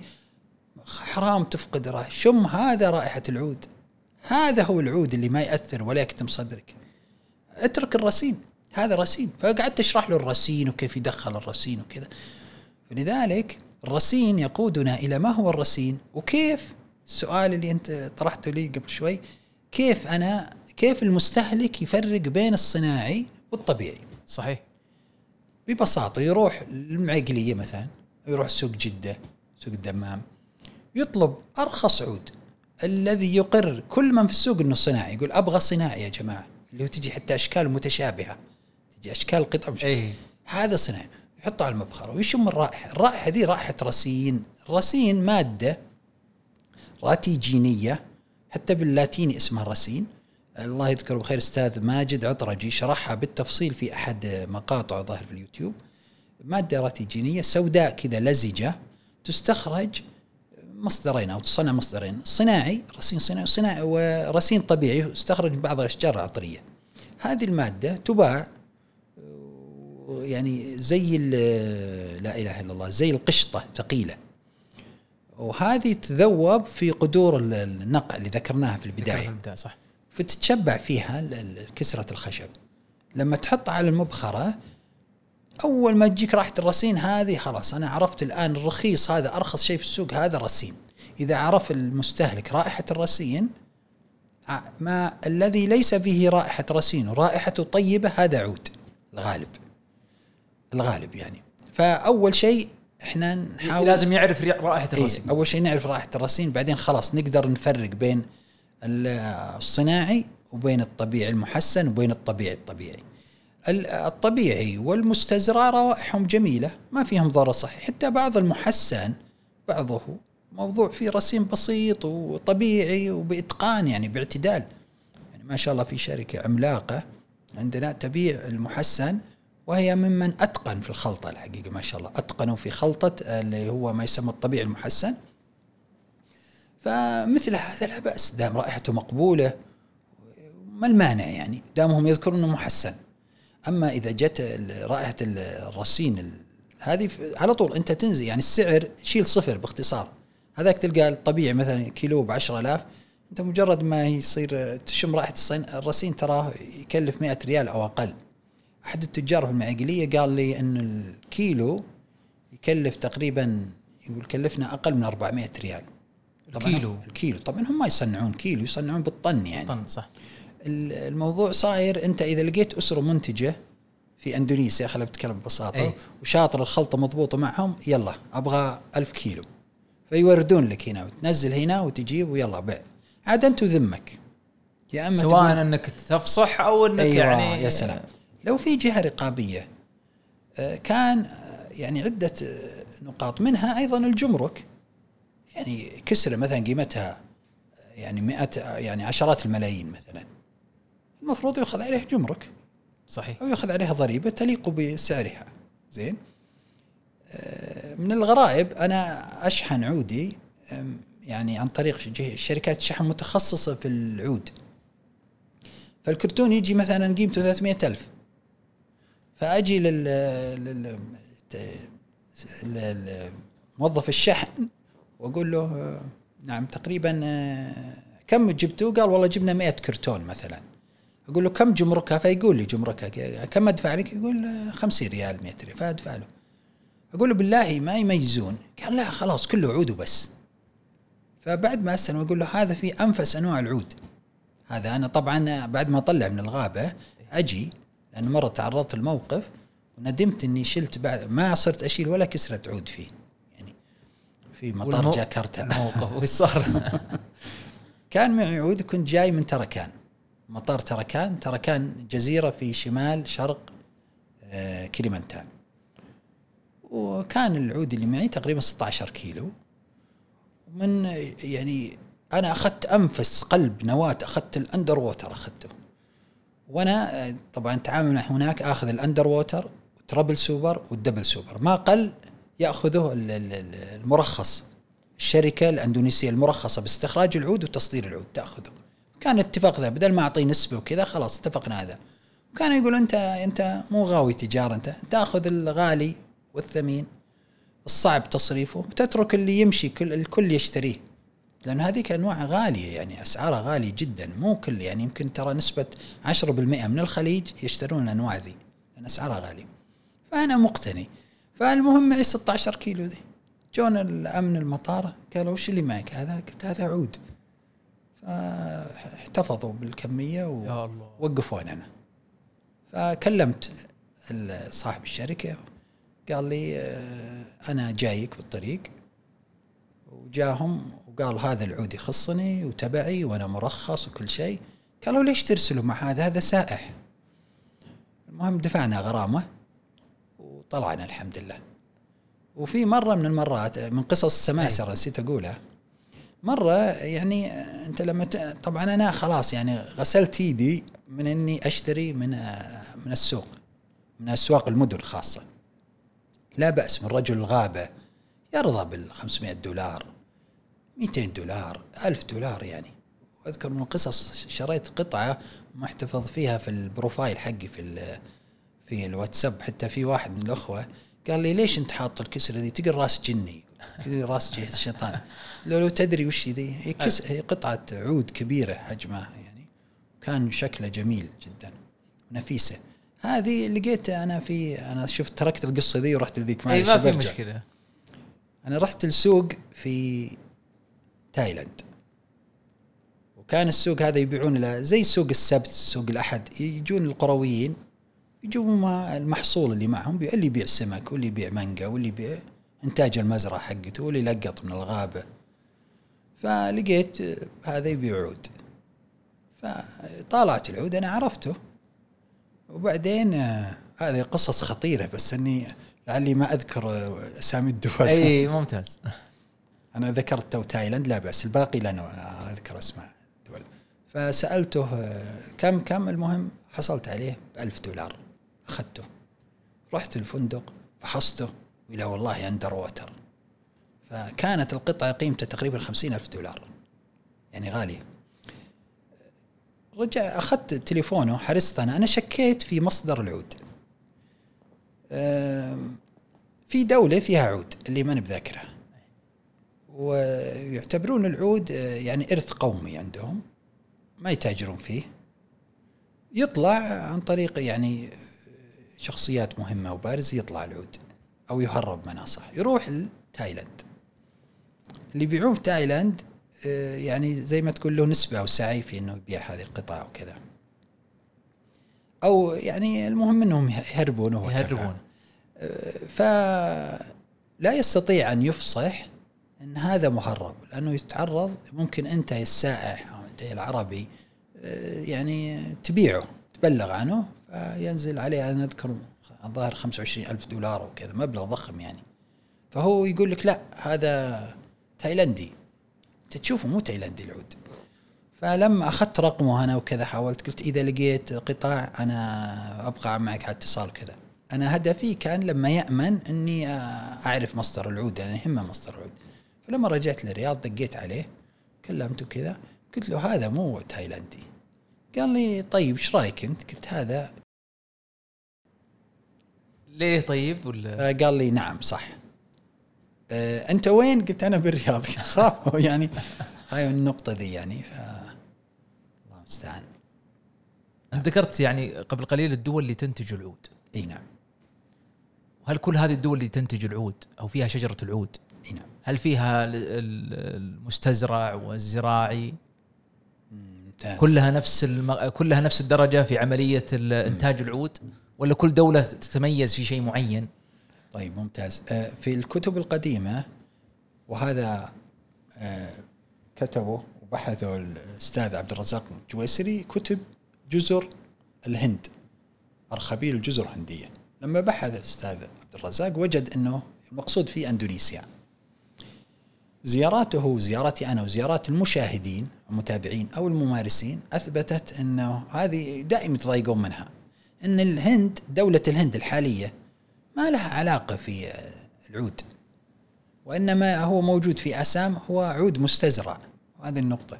وأنه ليست من أراضي العود الطبيعي. إحنا نتكلم في الوقت الحالي. يقال أن هناك عود معتق وقديم هندي عمره 30 سنة و50 سنة. يقال أنه كان موجود هناك لكن لم نجد هذا. لم نجد في الهند عود طبيعي دون أي تدخل بشري. كل اللي قاعد يصير في الهند الآن في دولة الهند هو عود مستزرع سواء شتلات أو تطعيم كله مستزرع. فيفاجئ البعض شلون؟ يعني فلذلك إحنا نستخدم آه أنت وقفت وقفت على شجرة العود في الهند يقول لك لا. بس أنا استورده من الهند طيب أنت تستورد آه مستزرع. مستزرع. مو طبيعي. لا ما في تدخل بشري إحنا رحنا أكثر من واحد. وبذلنا الغالي والنفيس ويعني تبهذلنا في الغابات كله بنصل. في دولة أنا رحت وساومت تجار اللي ذكرتها في البداية الخمسة قلت أنا ما أبغى أشتري عود إلا بشرط. أن أقف على شجرة العود. وبأدفع قالوا بعيد وقلت أبد بدفع أنا. بس شرط عند شجرة العود أدفع كاش اللي يوقفني على شجرة عود طبيعي. ما فيها تخريم ولا بكتيريا أنا أدفع. فتوقفوا كلهم إلا واحد. قال أنا أوديك. فوداني المدينة وقلت له "أح- انتبه. ترى كل تكاليف الرحلة علي. لذلك أنا أستاجر سيارة وكذا. أنت مهمة كذا وقفتني عليها. وهي طبيعي تأخذ المكافأة اللي أنا وعدتك فيها. قلت له إذا كان ترى مستزرع ما راح تأخذ شيء. لأني أنا من قلت كنت أسأله كم باقي؟ يقول باقي ساعتين باقي كذا. كنت أشوف الأجواء. ما هي بأجواء عود. ففعلا وقفني على مستزرع. قلت له للأسف أنا الآن بلتزم إني أرجعك بس لبيتك. ما عاد ما في ما راح أعطيك يمكن هو ما, ما, عنده خلفية يعني هو يحسب إنه ولا ولا كان يعني هو كان يعني طبعا الغش هناك حدث ولا حرج. فكان هو يقول هذا هذا الأخ العربي إيش دراه يعني؟ إيه. ما يدري وش أنا. إيه الله المستعان. إنه عارف إيه. ف فكان كان التقرير عن تلك الدولة إنه لا يوجد طبيعي. أنا بل إني يعني استعنت بالناس لهم 10 و15 سنة اللي هم التجار ودوني للمزارع المزارع كان فيها مستزرع. ما كان في طبيعي ولا واحدة طبيعي ولا آثار الطبيعية كان هنا طبيعية وشلناها مثلا أو يعني قلعناها وكذا. طيب هل انه يقول يعني معرفة الدول اللي يقول فيها عود طبيعي أو شجرة العود؟ نعم. أنا صح؟ موجود في عدد يعني كم الطبيعي. اي اي شجرة العود نفس الطبيعي مو مستزرع ولا نعم محمية بيئية ضخمة عملاقة في كمبوديا. آه، فيها العود الطبيعي. آه، ما يستخدم لأغراض تجارية إطلاقا. آه، يهرب يعني شوي. منه الله المستعان. وفي في ماليزيا. جميل. ولاية صباح. طبعا كليمنتان ثلاث دول. فالكليمنتان هذا أو جزيرة كليمنتان فيها العود الطبيعي. في داخل الغابات يوجد كثرة يكثر آه، العود آه، عند المناطق الأشد رطوبة. ذكرت اللي نعم. لأنه يتعفن الشجر يعني عنده. آه، فيتنام ما شاء الله يعني شغالين في الزراعة بقوة. يعني ما في شجره عود طبيعي. ما في شجر عود طبيعي. مستزرع. كله مستزرع. الهند مستزرع. مستزرع. سريلانكا مستزرعة فيها ج- جزر جنوب الفلبين فيها طبيعي. هذه زرتها أنا. يعني هي قريبة جدا من يعني بعيدة عن الفلبين قريبة من كليمنتان تبع الفلبين هي. هذه فيها طبيعي يعني. و 12 ألف جزيرة في الأرخبيل الجزر الهندية أغلبها فيها عود. ففكرة أن العود نادر وينضب لا هو الحقيقة غير مجدي تجاريا. صعوبة اللي هو صعوبة. إيه. يعني أنت في 30 يوم يعني أنا أنا أنا رحلة العود عندي تقريبا 30 يوم قليل تنزل 20 يوم. فيك تطلع 30 كيلو فيك ترجع صفر. من من من 20 يوم إلى 30 نعم يوم. إيه. إيه، فابدا يعني تشبه لقط الفقع إلى حد ما يعني. لقط الفقع يمكن إنه أسهل شوي. أسهل صح. إيه. بعدين تخيل طول السنة مو كل السنة تجد العود الطبيعي. هذه معضلة. لأنه في أوقات أمطار يعني شديدة جدا ما يمديك إنك تنزل لل- ما ي- نعم. للغابة. آه، يعني صعوبة تركب السيارة أصلا من شده الأمطار. ففي مواسم مناسبه لعمليه البحث يعني لعملية البحث. جميل. طيب آه، إحنا بن- بننتقل لمحور اللي هو دهن العود. نعم. وكيف استخراج دهن العود؟ جيد. هل يكون آه، يعني آه، يعني شجرة العود نفسها بعد ما استخراج العود بعدها دهن العود ذكرت فيه آه، في في في مراحل في الشجر شجرة العود. نعم. ونسبة دهن العود فيها. جيد. آه، وفي بعض الشجر لا يوجد فيه. صحيح. آه، إحنا ودنا عملية استخلاص. نعم. واستخراج دهن العود من الشجرة نفسها. أنا قطرت العود في الرياض. طبيعي. إي نعم العود قطرت في الرياض. طبعا تقطير غير مجدي تجاريا. إلا إذا تستخدم شوائب وبقايا شجرة العود. يعني كل تقريبا خمس أصناف الأعلى في شجرة العود هذه يباع كخشب مجدي تجاريا لأن ما في عمليات آه، يعني تحويلية. البقايا ال- من الخشب ما يسمى الدقة وأقل يطحن ويوضع في يوضع كل ثلاثة 30 كيلو تقريبا تنتج لتر واحد أو تنتج نعم لتر واحد من دهن العود. بعد مرور تقريبا 30 يوم من التقطير. بعدين فصل الماء. عمليه مكلفة شوي متعبة. لذلك هم يستخدمون اردى أنواع العود. طيب ماذا لو استخدمنا الأعواد النفيسة في التقطير؟ راح يطلع عود أو دهن عود يعني خارق للعادة. لكن سعر التولة راح يكون يعني مرتفع. جدا مرتفع جدا يعني.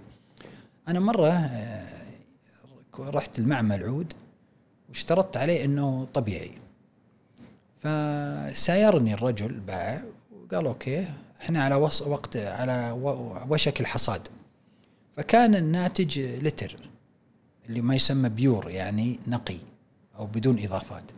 اللتر هذا قلت له هذا تبيعه الآن؟ قال لا هذا خطأ أنا أبيعه كذا. قلت له ليش؟ قال أنا أحط له إضافات يطلع معي 10 لتر. وأبيع اللتر منه بنفس سعره فيصير 10 أضعاف. فأنا مجنون إذا بعتك هذا اللتر. قلت له قال بيوصل سعر هائل جدا. ما يصلح غير مجدي تجاريا قال يعني. بيطلع التولة يعني مبلغ. والإضافة هذه اللي بيضيفها وش هي؟ ممتاز. طبعا تطورت تقنية صناعة العود.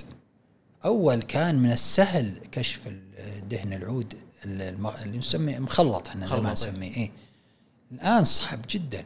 حتى ال- ال- الأجهزة الم- اللي هي تفصل ال- ال- المكونات تخطي ينغش عليها يعني لهالدرجة.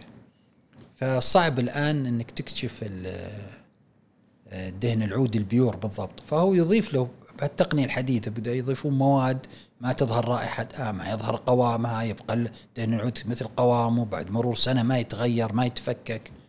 يعني صار احترافية في الغش. وأنت يوم جربت التجربة آه، كيف كانت التجربة وهل استغرق وقت؟ إي كان الدهن العود النقطة منه وضعتها في منديل عادي حطيتها في البوك. قعدت 14 يوم الرائحه في عز الصيف يعني كنت أطلع بوكي ذاك الوقت قبل بطاقات يعني. بس استخراج ال- ال- الدهن. إي نعم. كيف كانت طريقة استخراج؟ طول معك الاستخراج؟ جدا طول. نعم طول جدا. وفي تجربة أيضا آه، سوينا النقع. جبنا عود الماروكي. هذا ما تطرقنا له الماروكي. أي. ونتكلم فيه. ما في مشكلة بالعكس. طيب آه، جبنا كسرة ماروكي. طبعا الماروكي ليس هو دائما دارج في السوق الماروكي الماروكي إيه. كلنا يتكلم فيه. الماروكي لما تطالع الماروكي ما هو لحاء مو خشب. هو جذر. يعني حتى الخلايا حقته تقدر تشوفها. خلايا زي الإسفنجية يسمونها كذا. يعني أنا شوي يمكن ضعيف في العلوم في الثانوي.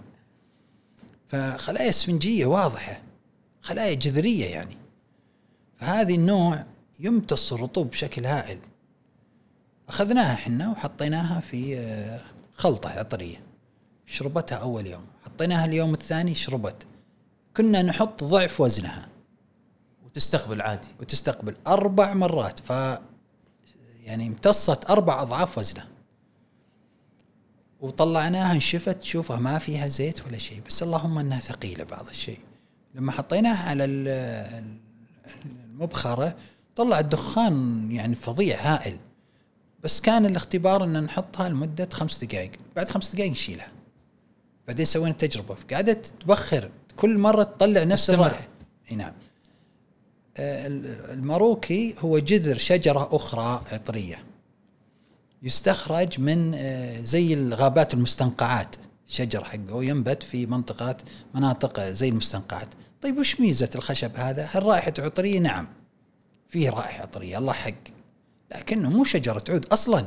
يعني زي واحد يقول لك آه، تمر التمر من النخل. أيوة. قال شوف هذا تمر هندي. طيب تمر هندي شجرة أخرى. قال لي بس شوف يشبهها ونفس الطعم. ذق ذق أيوة. طيب التمر الهندي تطلعونه من التمر السكري؟ لا يا أخي هذا التمر الهندي غير مشروب التمر الحال و- اي اي نفس الشيء ترى. الماروكي يعني يعتبر له مو بشجرة العود. ما هو بشجرة العود. شجرة عطرية نعم. ولذلك بحكم إنه خلايا اسفنجية هو خصب جدا للتنقيع. يعني يخدم يعني يخدم التاجر الله يرزقه يعني ب يعني كميات هائلة و وال- طيب ال- ال- الت- التنقيع ذا ما يتعارض مع آه، اللي موجود في الماروكي نفسه؟ لا ما يضر. هو هو ما هو يزيد السمن عسل على ما يقولون اي ها؟ هو العود الطبيعي اللي منه خشب أو أقل درجاته اللي فيه رائحة الخشب يأخذونه وينقعونه بعد. يقول خلوه يتحسن. يزيد. إيه. يعني أحيانا عود مثلا سوبر يروح ينقعه كذا يقول عشان يصير triple super وأعطيه لون triple super وخلاص يعني يدخن وكذا قوي يعني. بس إنه إلى الآن لم يستطيع الصانعين الوصول إلى رائحة العود الطبيعي. هذا إعجاز إلهي سبحان الله تحدي. سبحان الله العظيم بالنسبة الحين ذكرت لي أنت المرو- الماروكي نعم. إنه مو مش شجرة العود نعم هل في بعد آه، يعني عود بها- بهذا. المسميات أخرى نفس. الحكاية شجرة الصندل. الصندل كذلك بس الصندل يتم است- استزراعها أو يتم آه، إيه. صح ولا لا ذكرتها نعم، قبل قليل كذلك. أو تنقع إيه. غيرها غير الصندل وغير طبعا الماروكي الص- الصندل جاي في نوع منه يجي زي ال آه، زي ال ذكرنا اسمه تو زي ال- اللحاء أو يعني آه، نسيت اسمه لكنه يجي مسطح يعني قطع مسطحة الشكل. ف يدهن النوع هذا منه وينقع ويعطي رائحة ويصير عود. ال- ال- الغش في اللون حتى صار في نوع التنقيط يعني يمسك لك كسرة العود يخليها مخططة كأنها كأنها الطبيعية. لأن في أنواع يسمى مثلا جلد النمر أو كذا من أنواع العود يعني نظرا لأن في تبقيع وتنقيط آه، مثل العود بنغلاديش الموجود في بنغلاديش وفي لاوس نعم لاوس فيها عود طبيعي أنا نسيت أذكره في البداية. هذه في أنواع أعواد نفيسة وشكله مميز وغريب على طول من تشوفه تعرف شكله. الكمبودي طبعا مميز. فيستخدم أيضا من الشجره العطريه طبعا الشجره العطريه عائلة كبيرة يعني أنا يعرف في أنا لست مختص فيها يختص فيها الأخوة اللي هم مختصين في تركيب الزيوت العطرية. آه، اللي نسميه إحنا العطر الفرنسي أو العطر الكحولي يعني بالضبط. هذول مختصين فيها يعني. آه، راجت طبعا في الأخير اللي هو بخاخ العود هذا. هذا عود آه، مخفف بالكحول العطري. ورائحه جيده جدا وما شاء الله يعني انتشر بين الناس. طيب بالنسبة الآن لل يعني إحنا فعلا أنا كنت أعرف إني أو كنت أظن إن الماروكي هو شجره العود وهذه يعني معلومة جديدة يعني ما كنت أعرفها صراحة. آه، لو إحنا عملنا مقارنة بين الماروكي وبين المستزرع والزراعي نعم. في في أسعارها في السوق وش الأكثر سعرا؟ ما بين الماروكي وما بين الاغلى سعرا ال under water لا طبيعي. إي طبيعي. إي طبيعي. ما ما ما ما تقصد ما- الماروكي؟ لا أتكلم بين الماروكي وما بين الزراعي والمستزرع. في نفس الماروكي. لا الماروكي وفيه أيوة. اللي هو شجرة العود اللي هو أيوة، العود أي نعم، الزراعي. والمستزرع. جيد. الأقل سعرا الماروكي. بحكم أنه الحصول عليه سهل تنقيعه سهل متوفر بكثرة آه، أي شجرة بهذا الشكل إذا جذورها هكذا خذها. يعني ما في صعوبة بحث. مو زي شجرة العود.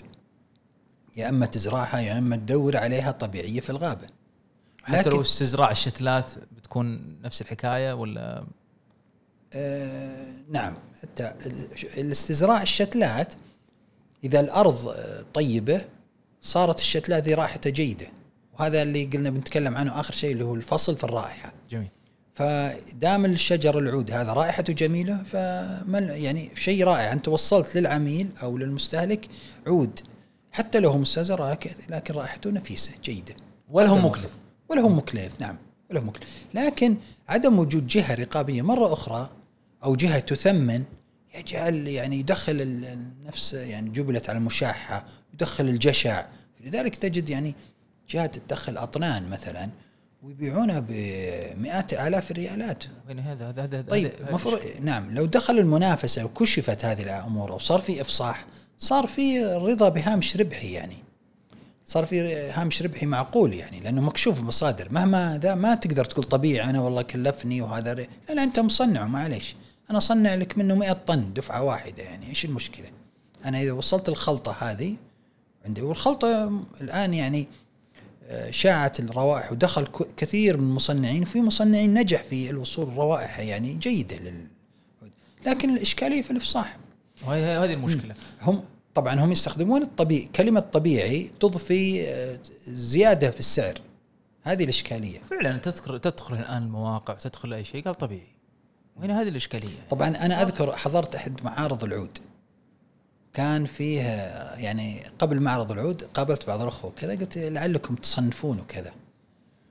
وين المعرض كان؟ آه، في الرياض. آه هنا يعني. اي فكان آه، قالوا آه، قلت طبيعي طبيعي يا إخوان المستزرع وكذا. قالوا كيف نعرف؟ قلت أبد أنا أعلمكم وش ف فبعضهم يعني توجس كذا وشلون أنا أنا شريت اللعب عليه قلت لا لا رائحته زينة. قال لي قلت خلاص. بس قل إنه مستزرع.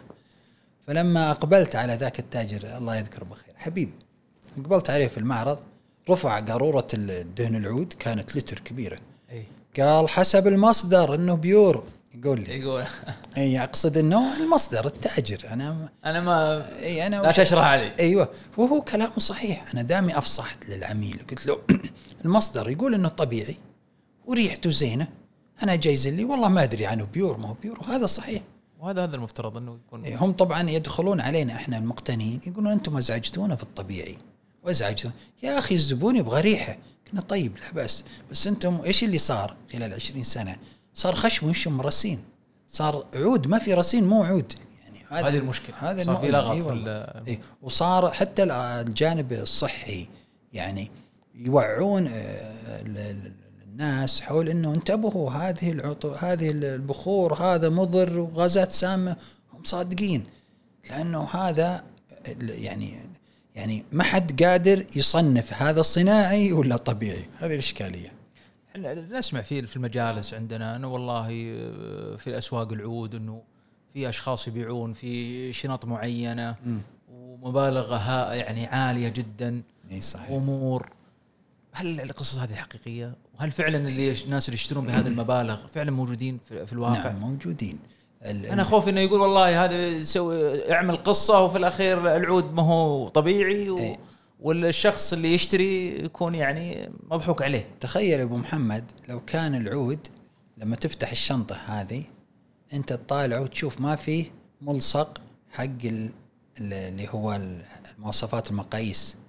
فتقول له أنت كيف هذا؟ هذا أنا ما أشتري منك.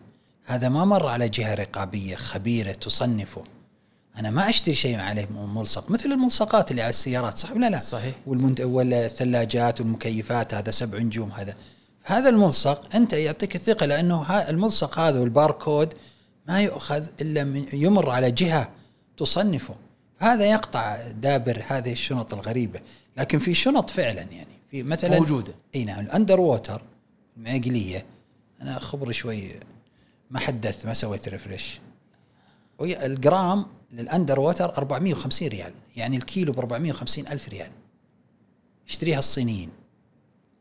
طيب آه، كثير كلام يقولون الصينيين يستخدمونها في المعابد وكذا. لا الصينيين يتهربون من الضرائب بإدخار بشراء منتجات ذات قيمة ومشهود لها. عبر ال- العشرات السنوات إنها ما تنقص قيمته زي يعني الذهب وزي زي الذهب أي. وال under water. فال under water يعني من يوم أنا صغير وهو يزود كان خمس الجرام 50 ريال 100 ريال 150 ريال بدأ يقفز يقفز يقفز. صار اغلى الجرام الذهب 219 الآن تقريبا أو 230 الآن.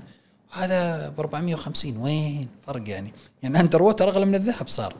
فالصينيين يستخدموا حتى اليابانيين يأخذون مدخرات لأنه الصين طبعا عندها قوة سي- آه، سيولة هائلة يعني. صحيح. بحكم إنها صناعية. فيتهربون من الضرائب التجار آه، يجو- هذه. اي بالطريقة ذي أو ينوع زي ما تقول المدخرات عنده أي. ذهب وعود وزي كذا. هذا السبب الحقيقي. هل يستخدمونه الصينيين في في الطب البديل أو؟ نعم يستخدمونه. لكن مو لدرجة يعني أنا سألتهم كذا مو درجة إنهم يأخذون ال under water. ال under water يعني كان الاجدى إنهم يأخذون مثلا دهن العود المقطر مثلا أو يأخذون أنواع أخرى من العود الاقل جوده وسعره غير مكلف لإنتاج الأدوية. ال under water غالي بشكل حتى يعني أ- بعض العملاء يعني يقول لي أبغى under water أنا زواج أخوي كذا يقول لا لا under water ما يتبخر فيه. قال شلون هذا؟ لا زين هذا غالي. قلت مو شرط. أنا بعطيك نفس الرائحة أقل تركيز تبخر فيه وصلى الله وبارك. يعني شو له قال فيسأل قلت لا هذا الأنواع هذه الاقتناء يطول شرحها. في ناس عشاق يعني. فدعهم أنت مالك دخل. أنت عندك عرس أخوك وانتهى الموضوع. لا. في في في أشخاص. يقول على أساس إني ضيفاني عندي في المجلس. دبل سوبر. ف double super بطل جدا. سعره حلو. بس أنت الآن أعطيت مفهوم الآن آه، ضع من ضمن المدخرات. شلون؟ ضع من ضمن المدخرات إيه. يعني لا ت... لا ت... اي نعم. ال under water يزيد يعني لا تستهين فيه يعني أنت معنى كلامك. فيه تاجر كبير في السوق في رمضان اتصل على مقتني طلب منه قطع تقدر بالملايين. آه، كان آه، المقتني يعني بيشتري بيت وكذا فاضطر لبيعه. فقال لي أنا بعت القطعه الفلانية. قلت صادق أنت؟ فباعه فعلا شرى بيت. يعني بقيمة القطعه فال حتى كان في أنا يعني دخلت مكتب مكتبات بعض الأخوة أصحاب العود أو مقتنين العود فيقول هذه أورثها لأبنائي وفلان ولدي فلان علمته إن هذه لا هذه يعني إرث. أنا و يعني جميل فعلا. إحنا يعني إحنا في السعودية أشد عشاق العود عندنا في السعودية في العالم ترى هنا. صحيح. ف يعني متى يكون عندنا مكتبة مقتنيات أنا فرحت يعني قابلت رجل تاجر في مجال آخر وقال لي أنا عندي under water وزرته وشفت ال under water اللي عنده وفرحت. وقال هذا لا هذا أنا أحتفظ فيه هذا. مستحيل اني إي نعم هذا الصحيح يعني هذه مقتنيات هذه ذات قيمة. بعدين ما أهم شيء تزكي بس. خليها قاعدة تزود يعني إيش المشكلة؟ وتقييمها سهل أتوقع ولا؟ عملية سعرها؟ إي نعم. طبعا ال under water آه، كل ما يعتق كل ما يتقادم العود الطبيعي كل ما زادت قيمته. هذا من الاعجاز سبحان الله العظيم. آه، طبعا طريقة التعتيق أو الحفظ يعني لها ضوابط بس مو صعبة يعني. لكن أنا مرة عرض علي under water صاحبه مخزنه بطريقة خطأ يعني ففقد كثير من زيوته العطرية للأسف وخف وفقد خواصه وصار يصنف أقل لأنه تطايرت بعد يعني من. النظرة لاحظت الشيء ذا لا؟ سوينا عليه آه. تجربة وبعد ترى التجربة بسيطة كاس موية ونزل الكسره فيه تنزل يعني آه، إذا حبيت نشرحها طيب الأندر لا. بس أنا إذا كان في قطعة كبيرة ولا هو أنت ال- الشيء اللي شفته قطع صغيرة صح ولا لا ولا نعم لا متوسط يعني. يعني, هو أنا أذكره تقريبا عرض علي يجي له 6 كيلو قطعه كبيرة وصغيرة وكذا وكان يقول هذا من نفاس قلت له أنت وين حاطه كذا لاحظت بعضها متغيرة يعني فكان في العوامل ال- الطبيعية ممكن يكون لها دور في إي نعم. تخزينها وذا إي خاصة. عندنا في نجد في يعني ناشف صح. الماروكي مثلا من ضمن يعني خصائصه اللي يعلمه كل التجار إن الماروكي تشتريه كيلو تنزله عندك في الرياض هنا بعد أسبوع يصير 700 جرام ينقص 30% وش السبب؟ خلايا اسفنجية مع مع النجد ناشفة يعني المنطقة الوسطى. فيطير يطير الموية اللي فيه تتبخر الموية اللي فيه الله. يكون رطب يعني من ضمن طرق الغش هو الغمر أيضا في الماء عشان يثقل وزنه لما تجي أنت هنا ويحطونه ببلاستيك عشان يمسك الرطوبة فحلو إنك آه، آه، تكشف العود تخليه حتى في المناطق الرطبة هناك في الفندق تشاور آه، تجيبوا مناطق شوي تكييف عشان تقل بعدين توزنه مرة ثانية من تشوفه نقص 100 جرام كذا تدري إنه هذا يعني الغشوش طبعا تعرضنا للعديد من عمليات الغش لكن قطع دابر الغش هو الغابة. الغابة ورجل الغابه ما في غش أنت مباشرة. وبذمك أنت تجيب للناس بذمك. نعم. آه، أنت ذكرت إنه في في أماكن آه، يعني آه، يعني ما يتعلق في اختبار العود ودهن العود. أنت ذكرت قبل يعني يعني قبل شوي كيف طريقة الاختبار؟ نعم. وفي أماكن تختبر الشيء هذا؟ يعني لا. مثلا العسل معروف في معامل تسوي اللي هو اختبار الع... هل في طيب. معامل عندنا هنا في السعودية جيد آه عشان تختبر العود اللي عندك طبيعي أو خلينا نقول مستزرع منقوع أو طبيعي منقوع آه الزبد زبد العود من علامات التدخل البشري يعني هذا طبعا عليه. الدارج يقول الزبد إذا شفته هذا أصلي أيوة. دائما الناس نعم. يقولون هذا الشيء ممتاز أنا ودي أي واحد يسمعنا يسوي تجربة. إحنا دائما نشب سمر بشباتنا وكذا. ياخذ كسر السمر وثنتين وثلاث وأكيد أحيانا مع الكسر الكبار يعني الحطب الكبار شاف منطقة تزبد وتطلع بخار ماء أو تطلع زي الدخان وأحيانا تطلع لون من لون آخر من النار يعني تطلع لون اخضر صحيح. كذا. هذا نتاج احتراق الزيوت آه، زيوت السمر الموجودة فيها. بل إننا إذا أخذنا من شجرة السمر غصن رطب يعني إلى هالدرجة. وضعناه على على الجمر. أول ما تطلع الرائحة وأنا سويت التجربه ذي مع تاجر عود لأنه رفض هو نظرية الزبد. فقلت إيش رأيك نسوي تجربة أنا وياك؟ فجبنا المبخرة وجبت معه كسر شافهن ما عرفهن قلت بعد شوي تعرفهن من رائحة. كان انقطع سمر. وكنت جايب ثلاث قطع واحدة بنية شوي من لب السمرة واحدة من اللحاء. حطينا فلو أول ما طلعت الريحة طلع قال هذا سمر المكتب عندنا المعرض. كنت افتح مروحة الشفط شو أسوي؟ مكمل التجربه لأنه متعود هو عود عود عود. اي فقال طيب نطفيها. قلت لا لا تطفيها. الزبد لازم تشوف زبد السمر. اي فهم. قلت وين الزبد؟ شفت كثافة الرائحة؟ قال شيء. قلت هل يقارن بكثافة العود؟ قال لا. قلت اذا هذه إذا هي مشبعة بزيوت عطرية؟ قال اي نعم. قلت وين الزبد؟ ما طلع زبد. قال اي ماذا تقصد؟ قلت عطنا من المحسن اللي عندك. حطينا واحدة. يوم طلع هذا الزبد فوق شيء تقل نفط طالع. أسود. مخيف شكله. من تشوفه يعني تنسى نفسك. تحت تخاف على صحك. حتى ف... عيونك تتدمع و... نعم. وتنكتب. نعم. مباشرة. نعم يكتب. وهذا إحنا نشوف نحن في مجالسنا وفي أماكن. نعم. عيون تدمع على طول. صحيح. بعض البائعين العود جزاهم الله خير يقول ترى هذا النوع تبخير المنزل لا لا تستنشق مباشرة يعني يعني شوي يلطف بعملائه يعني يقول لا مباشرة ترى يضر يعني جزاه الله خير يعني إي والله جزاه الله خير. فلما حطينا طبعا محسن طلع الزبد اللي يقول شفت يزبد هذا من طيبه. أنا قبل فترة بسيطة دخلت من نقاش مع واحد بالسناب من بائعي العود فقلت له هذا يزبد هذا ليس طبيعي. لا هو يقول هذا طبيعي. فقلت له يا أخي أنا ما يشوفن ما يشوف إلا أنت يقرأ والله. ترى هذا مو طبيعي. أنا وانت تبي أعني لكم مدينة أخرى بعيد عن الرياض أعني لك أنا أثبت لي. قال لا هذا وين ما صار؟ يمكنك أنت ما شفت. أنا ما شفته؟ يمكنك ما شفت أنت عود يزبد قلت أنا ما ادري وش اللي عندي. أنا عندي under water أشوف الزبد الحقيقي على أصوله. اللي هو تتجاوز ال 50% ما يظهر حتى ال under water أنا الكسرة على فكرة اللي عندي هذه under water طلع عليها أثر الزبد لكن مو بالطريقة هذه اللي يغلي. طلع زبد بسيط. هذه الكسره يعني لو جمرة اي ف يعني في شيء بسيط لا يذكر. اذا زبد العود شفاف مائل للصفرة قليل جدا. لا يظهر بالشكل اللي يظهر. فإذا إذا رأيت الزبد فاعلم أن عودك منقوع. لكن لا يؤثر على رائحته لا بأس. تطيب فيه بيعه. لكن أظهر لعملائك. ترى يبدو أنه ما شاء الله محسن يبدو أنه بس رائحته جيدة يبدو أنه محسن يا رائحته جيدة بس لا تكتب طبيعي. طبيعي أنا يعني.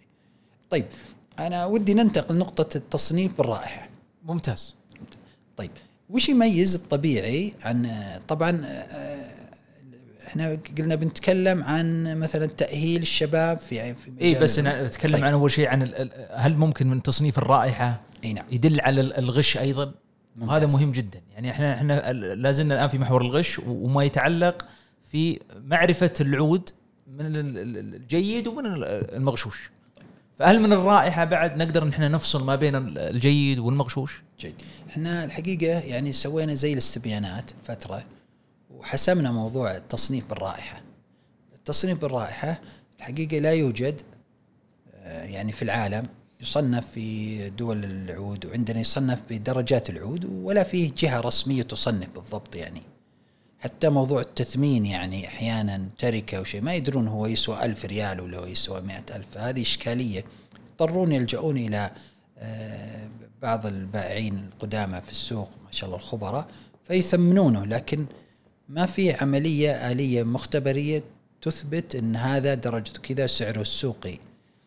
يعني يقول لك هو يسوى كذا لكنه ما تقدر تقول هو triple super under water إلا عن طريق آه، اثنين ثلاثة فقط من الخبراء. هذا جيد لا بأس فيه. يعني بعض ال بعض الزيوت العطرية من الصعب حتى الأجهزة سبحان الله العظيم ما تصل إلى قدرة الأنف أو حاسة الشم اللي عند الإنسان.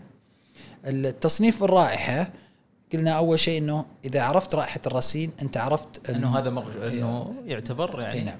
مغشوش محسن أو محسن. أي نعم. آه، ما عدا ذلك من الزي من من الروائح يعتبر آه، إذا هي أنت أنت خشمك أو خشم احد افراد الأسرة رائحة الشم عنده تميز فأنت استعن فيه. راح يطلع لك ال- الاعواد المستزرعه أو الطبيعية حسنه الرائحة وهذا المطلوب. أنت ك ك يعني ك- كمستخدم. جميل. صراحة وأنا أحصل الشخص ذا اللي بعض بعض مقتني العود لا يستطيع التمييز بين المستزرع المقتنين اللي هم يعني يعتبرون محايدين يعتبرون. لا يستطيعون التمييز بين المستزرع والطبيعي. لذلك الفصل في الرائحة الرائحة أحيانا يعني حتى فيه أحد الأخوة قال أحيانا الشكل يكون جميل فيعطي سعر. صحيح. وإذا كانت الرائحة أجمل. ج- جميلة والشكل جميل هذا يصل أسعار. لذلك التصنيف بالرائحة أنه قد يصعد السعر بسبب جمال الرائحة. ففي أعواد أنا أذكر يعني آه، آه، تجاوزت ثمانين ألف. الغالب طبعا مشكلة هذا هذه الغش بس كيف تلقاها؟ بالرائحة. يعني أنت ناوي تشتري وتعشق العود إذا أنت ما تقدر تميز مرة حاول تستعين بأحد من أفراد الأسرة أبنائك شيء يساعد. فما فوق الثمانين غالبا ألف للكيلو يعتبر من ال- يعني الروائح النفيسة والنادرة. في نقطة في الرائحة اللي هي إدخال ال- الشعور بالفخامة طبعا فيه وصف لل- للرائحة طبعا الرائحة لم تنتشر في المتاجر ولن تنتشر في المتاجر الإلكترونية صحيح فمشكلة العطور كلها إنه ما تقدر يجرب العميل يعني إلا إذا أعطيته ضمان ذهبي واسترداد ال- الكمية وهكذا. في ناس عندهم قدرة على وصف الرائحة. وغالبا هم خبراء الممارسين فيصف الرائحة وصف دقيق ويشبهه. في كليمنتان مثلا كان فيه آه، نوع من أنواع الكليمنتان آه، رائحته أول ما يبدأ في زي ريحة الحلاو رائحة كأنها رائحة حلاوة رائحة عطريه كذا جميلة. فاهالي الكليمنتان أهالي الكليمنتان يسمونه سكري. طبعا هم عندهم بعض الكلمات عربية يسمونه سكري. إحنا نقلنا منهم صرنا نسميه كليمنتان سكري. الأخوة لما نقول لهم سكري خلاص يعرف إن هذا top يعني كلمة سكري هذا من أفضل يعني تقييم. إيه. هذه الكلمة مو- من الغابة مباشرة يعني آه، يعني تقريبا أنا وأنا الله المستعان والمصدر ومعنا واحد حنا اللي بدأنا في هذه الكلمة وانتشرت الآن صار حتى كثير من العملاء وكذا قال هل هو سكري؟ هل هو كلمة المسمى. سكري؟ نقول له لا أو نعم كان ليش؟ لأنه يطلع فيه زي رائحة الحلاوة الوصف الرائحة نوع من أنواع التصنيف. يعني إحنا نتمنى يصير فيه مرجع تصنيف الرائحة بحيث أن تكتب مثلا 20 كلمة أنت هنا تصف الرائحة. من ضمن وصف الرائحة اللي هو يسمونه الخط يقول لك هذا خط الكمبودي هذا خط الماليزي السيوفي هذا خط الكليمنتان هذا خط ال- المالينو هكذا.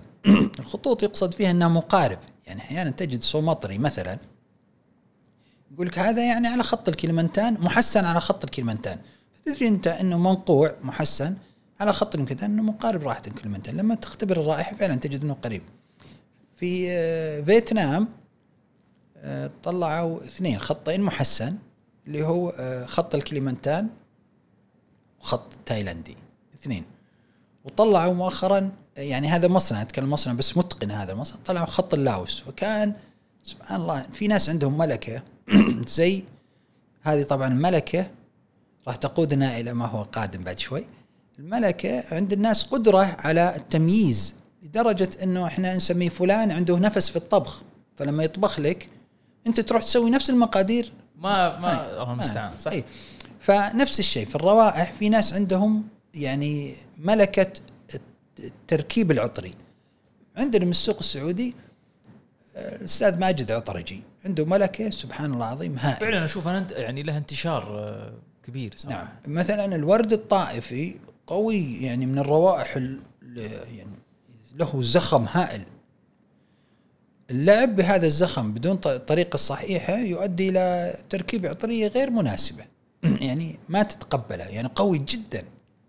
فقلة من الناس اللي يتعامل مع الورد الطائفي ويخلطه بطريقة صحيحة فيطلع عطر رائع جدا.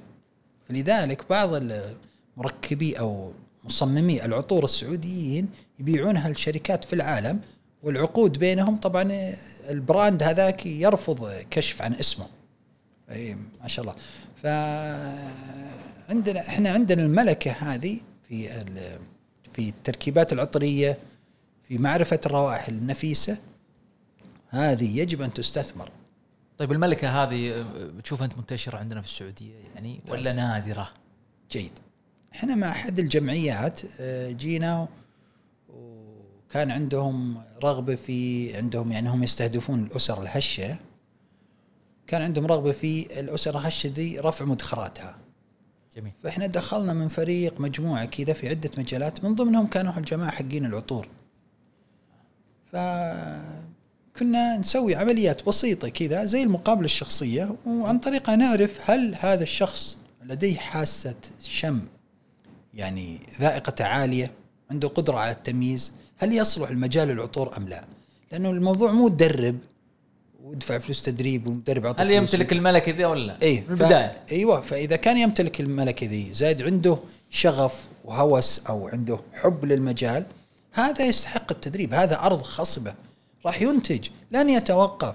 حتى لو توظف ودرس في مجال آخر وحصل راتب هائل في جهة ها ماش راح في ليالي الويكند راح يروح يركب.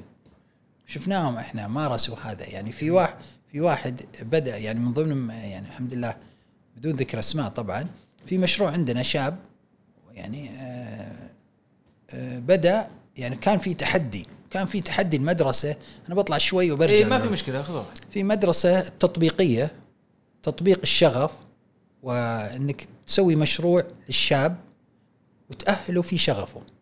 في مدرسة ثانية تنظيرية يقول لا أنا أدربه على الهندسة هو يطلع مهندس. إحنا نقول له هذا كلام غير صحيح. أوكي هو يهندس بس لن يب- يبدع. هو مهندس عشان يتوظف وياخذ راتب. فجاء شاب قلنا له شرط. شوف إحنا ما راح نعطيك ولا ريال ما راح نعطيك ولا راح تدفع لنا فلوس. بس تلتزم بما نقول. قال طيب. قلنا له كم معك في جيبك؟ قال يعني معي 210 ريال. قلنا خلاص إحنا بنبدأ مشروع معك في في العطور 210 ريال. بهذا المبلغ. إي نعم. كان هذا التحدي. طبعا إحنا قايسين قبل عنده شغف الرجل وعنده رغبة في في العود وما غير يسأل وأشغلنا يعني وكان آه، إحنا عندنا رحلة تطبيقية إنه نأخذ الشباب إلى الغابات يشوفون طرق التصنيع واستخراج العطور على أرض الواقع. على أرض الواقع. جميل. فيجيك الشاب مؤهل بمعنى الكلمة هو الذي يستحق أن يقول أنا الآن بتاجر في العود ببدأ الخطوة الأولى. أسسته صح. أسسته صح. فكان يقول متى أنا أبي الرحلة ذي؟ متى أبي الرحلة؟ أبي الرحلة. قلنا له تعال هو يراسلنا تعال أنت. وقابلناه فعلا الرجل كان فبدأنا من 210 ريال. جميل. بعد 30 يوم حقق 150% أرباح. ما شاء الله. بعدين بعد 90 يوم تقريبا وصل سقف ال 10000 لا يزال إلى اليوم هو يعمل في هذا. لا يزال هو يعمل طبعا ومستمتع جدا. هو موظف في مجال لكن بدأ آه، العائد. دخل إضافي. الدخل الإضافي ذا بدأ يتجاوز راتبه بكثير وطبعا المبدعين في العالم هم من يعملون أو من يستمتعون في عملهم ولديهم شغف أيضا. فهم دائما يتجاوزون خط الترند الدخل إي. يقفز فوق يعني تجده. فهو إن شاء الله مستقبل واعد. هو تاجر عود قادم بقوة وتاجر عطور قادم بقوة بإذن الله إن شاء الله. فالمسألة وقت إن شاء الله. طيب بالنسبة ل يعني اللي يمتلكون الملكة ونرجع. للمحور. وأنت قلت إنه يعتبر صعب استكشافهم. إي. كم شخص مر عليك؟ في حياتك. تقريبا 1500 إحنا سوينا تجربة. جمعية قادر. إيه تنمية مهارات الشباب. صراحة اشتغلوا معنا بقوة. لكن اضطرينا نوقف. ما كان في دعم يعني ما عندهم سيولة مالية صراحة. إيه بعض يعني مثل بعض العمليات ال- العود وتجار يعني شوي مكلفة خاصة إنك تسويها المجموعة يعني. صحيح. حتى قدرنا حطينا سعر تكلفة الواحد. يعني خلينا نبدأ بعشرة وبعدين يشاف النتائج. وكنا إحنا مستعدين الحقيقة يعني إن العشرة ذولا لو طبعا إحنا سوينا الد... سوينا التدريب أو التأهيل مع ليس تدريب هو تأهيل للمرشحين ثلاث مراحل. المرحلة الثالثة هي آه، غابات العود الاستوائيه ان نأخذهم هناك. فالموضوع شوي كم مكلف كان العدد؟ عدد وبعدين والله اكتشفتوا إنه والله عدد اللي يمتلكون الملكة إيه كذا ممتاز. صح. عندنا طبعا آه، عالم العود والعطور آه، عالم فيه برستيج يعني عالم فاخر. وفعلا يعني تراه هو جانب فيه بركة سبحان الله العظيم وفيه تتعرف على علية القوم. يعني صحيح. يعني تتعرف على ناس يعني يتكلموني ناس وكذا ومكتب فلان وما شاء الله تبارك الله.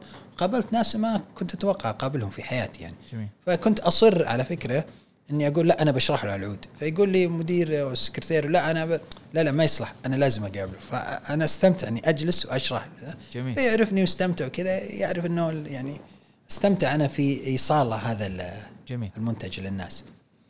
آه إي فكان من ضمن ال- إننا نروح للغابات العود الاستوائيه يتدربون لما تأهل الشاب بهذه الطريقة وهو عنده شغف في المجال آه غير قابل للغش وغير قابل للتزوير هذا النوع غير وأنتم في الجمعية كم كان العدد اي أنتم كان كان عليه؟ آه كان 1500 الفر- شاب إي اللي okay. طلع منهم قليل حقيقة طلع العدد تقريبا يمكنهم اللي- 20 اللي هم مناسبين للتدريب أو مناسبين للتأهيل. يعني عندهم نقول الملكة؟ عندهم اللي ذكرتها. أنت نعم اللي عندهم هل. عندهم تصنيف الرائحة؟ ولا نعم. فقط ملكة إنه والله لا أنا عندهم أبغى أدخل؟ عندهم تصنيف الرائحة وسوينا اختبارات عديدة يعني كانوا ما شاء الله يميزون. آه كانت الجمعية طبعا جمعية قادر لابد تدخل تخصصات ثانية. ال 1500 أنت قاعد تفرز فيطلعون مجالات أخرى. إيه. لأنه ما- نفس النظرية اللي هي حقت علوم التطبيقية. طيب اللهم إحنا تبع العطور خذوا هذولا. بس إحنا نشوف كيف يطبقون وإحنا جميل. ندخل في بعض العمليات يعني بداية يعني. الأمر بسيط. إحنا أول ما نقابل الشاب في العود وفي العطور نقول له طيب وش معك؟ وش تتعطر فيه؟ وش كذا؟ قال آه. آه. معي في السيارة جيبه. يجيب العطر وكذا. وش تجربة حية. إيه وش تشم وش ريحته هذا العطر؟ عطر ماركة كذا وش تشم؟ إحنا نعرف وش الريحة منين. جميل. فلما يقول لك صح أحسنت. في ناس لا عطر جاء عاجبه كذا ما يقدر. ما أدري وش هو. لما تقول له مثلا هذا العطر من الخس مثلا زيوت الخس أو كذا من الخس يعني. خلاص يمكن يغير رأيه ما يعني. إيه إيه. إيه. ما يفكر يقول والله أنا أنا ودي أطهي. وشلون بالله علمني ابى امسك خس وأطلع منه وأسوي العطر لاحظت النقطة دي؟ إيه. أيوه هذه تكشفهم يعني تبان قام يربط ال اي إيه نعم. جميل. طيب ال- وبالنسبة الحين للشباب اللي شخ- أشخاص يعني بيفكرون وأنت قلت والله بي- بيروحون لتدريب خارج المملكة. نعم.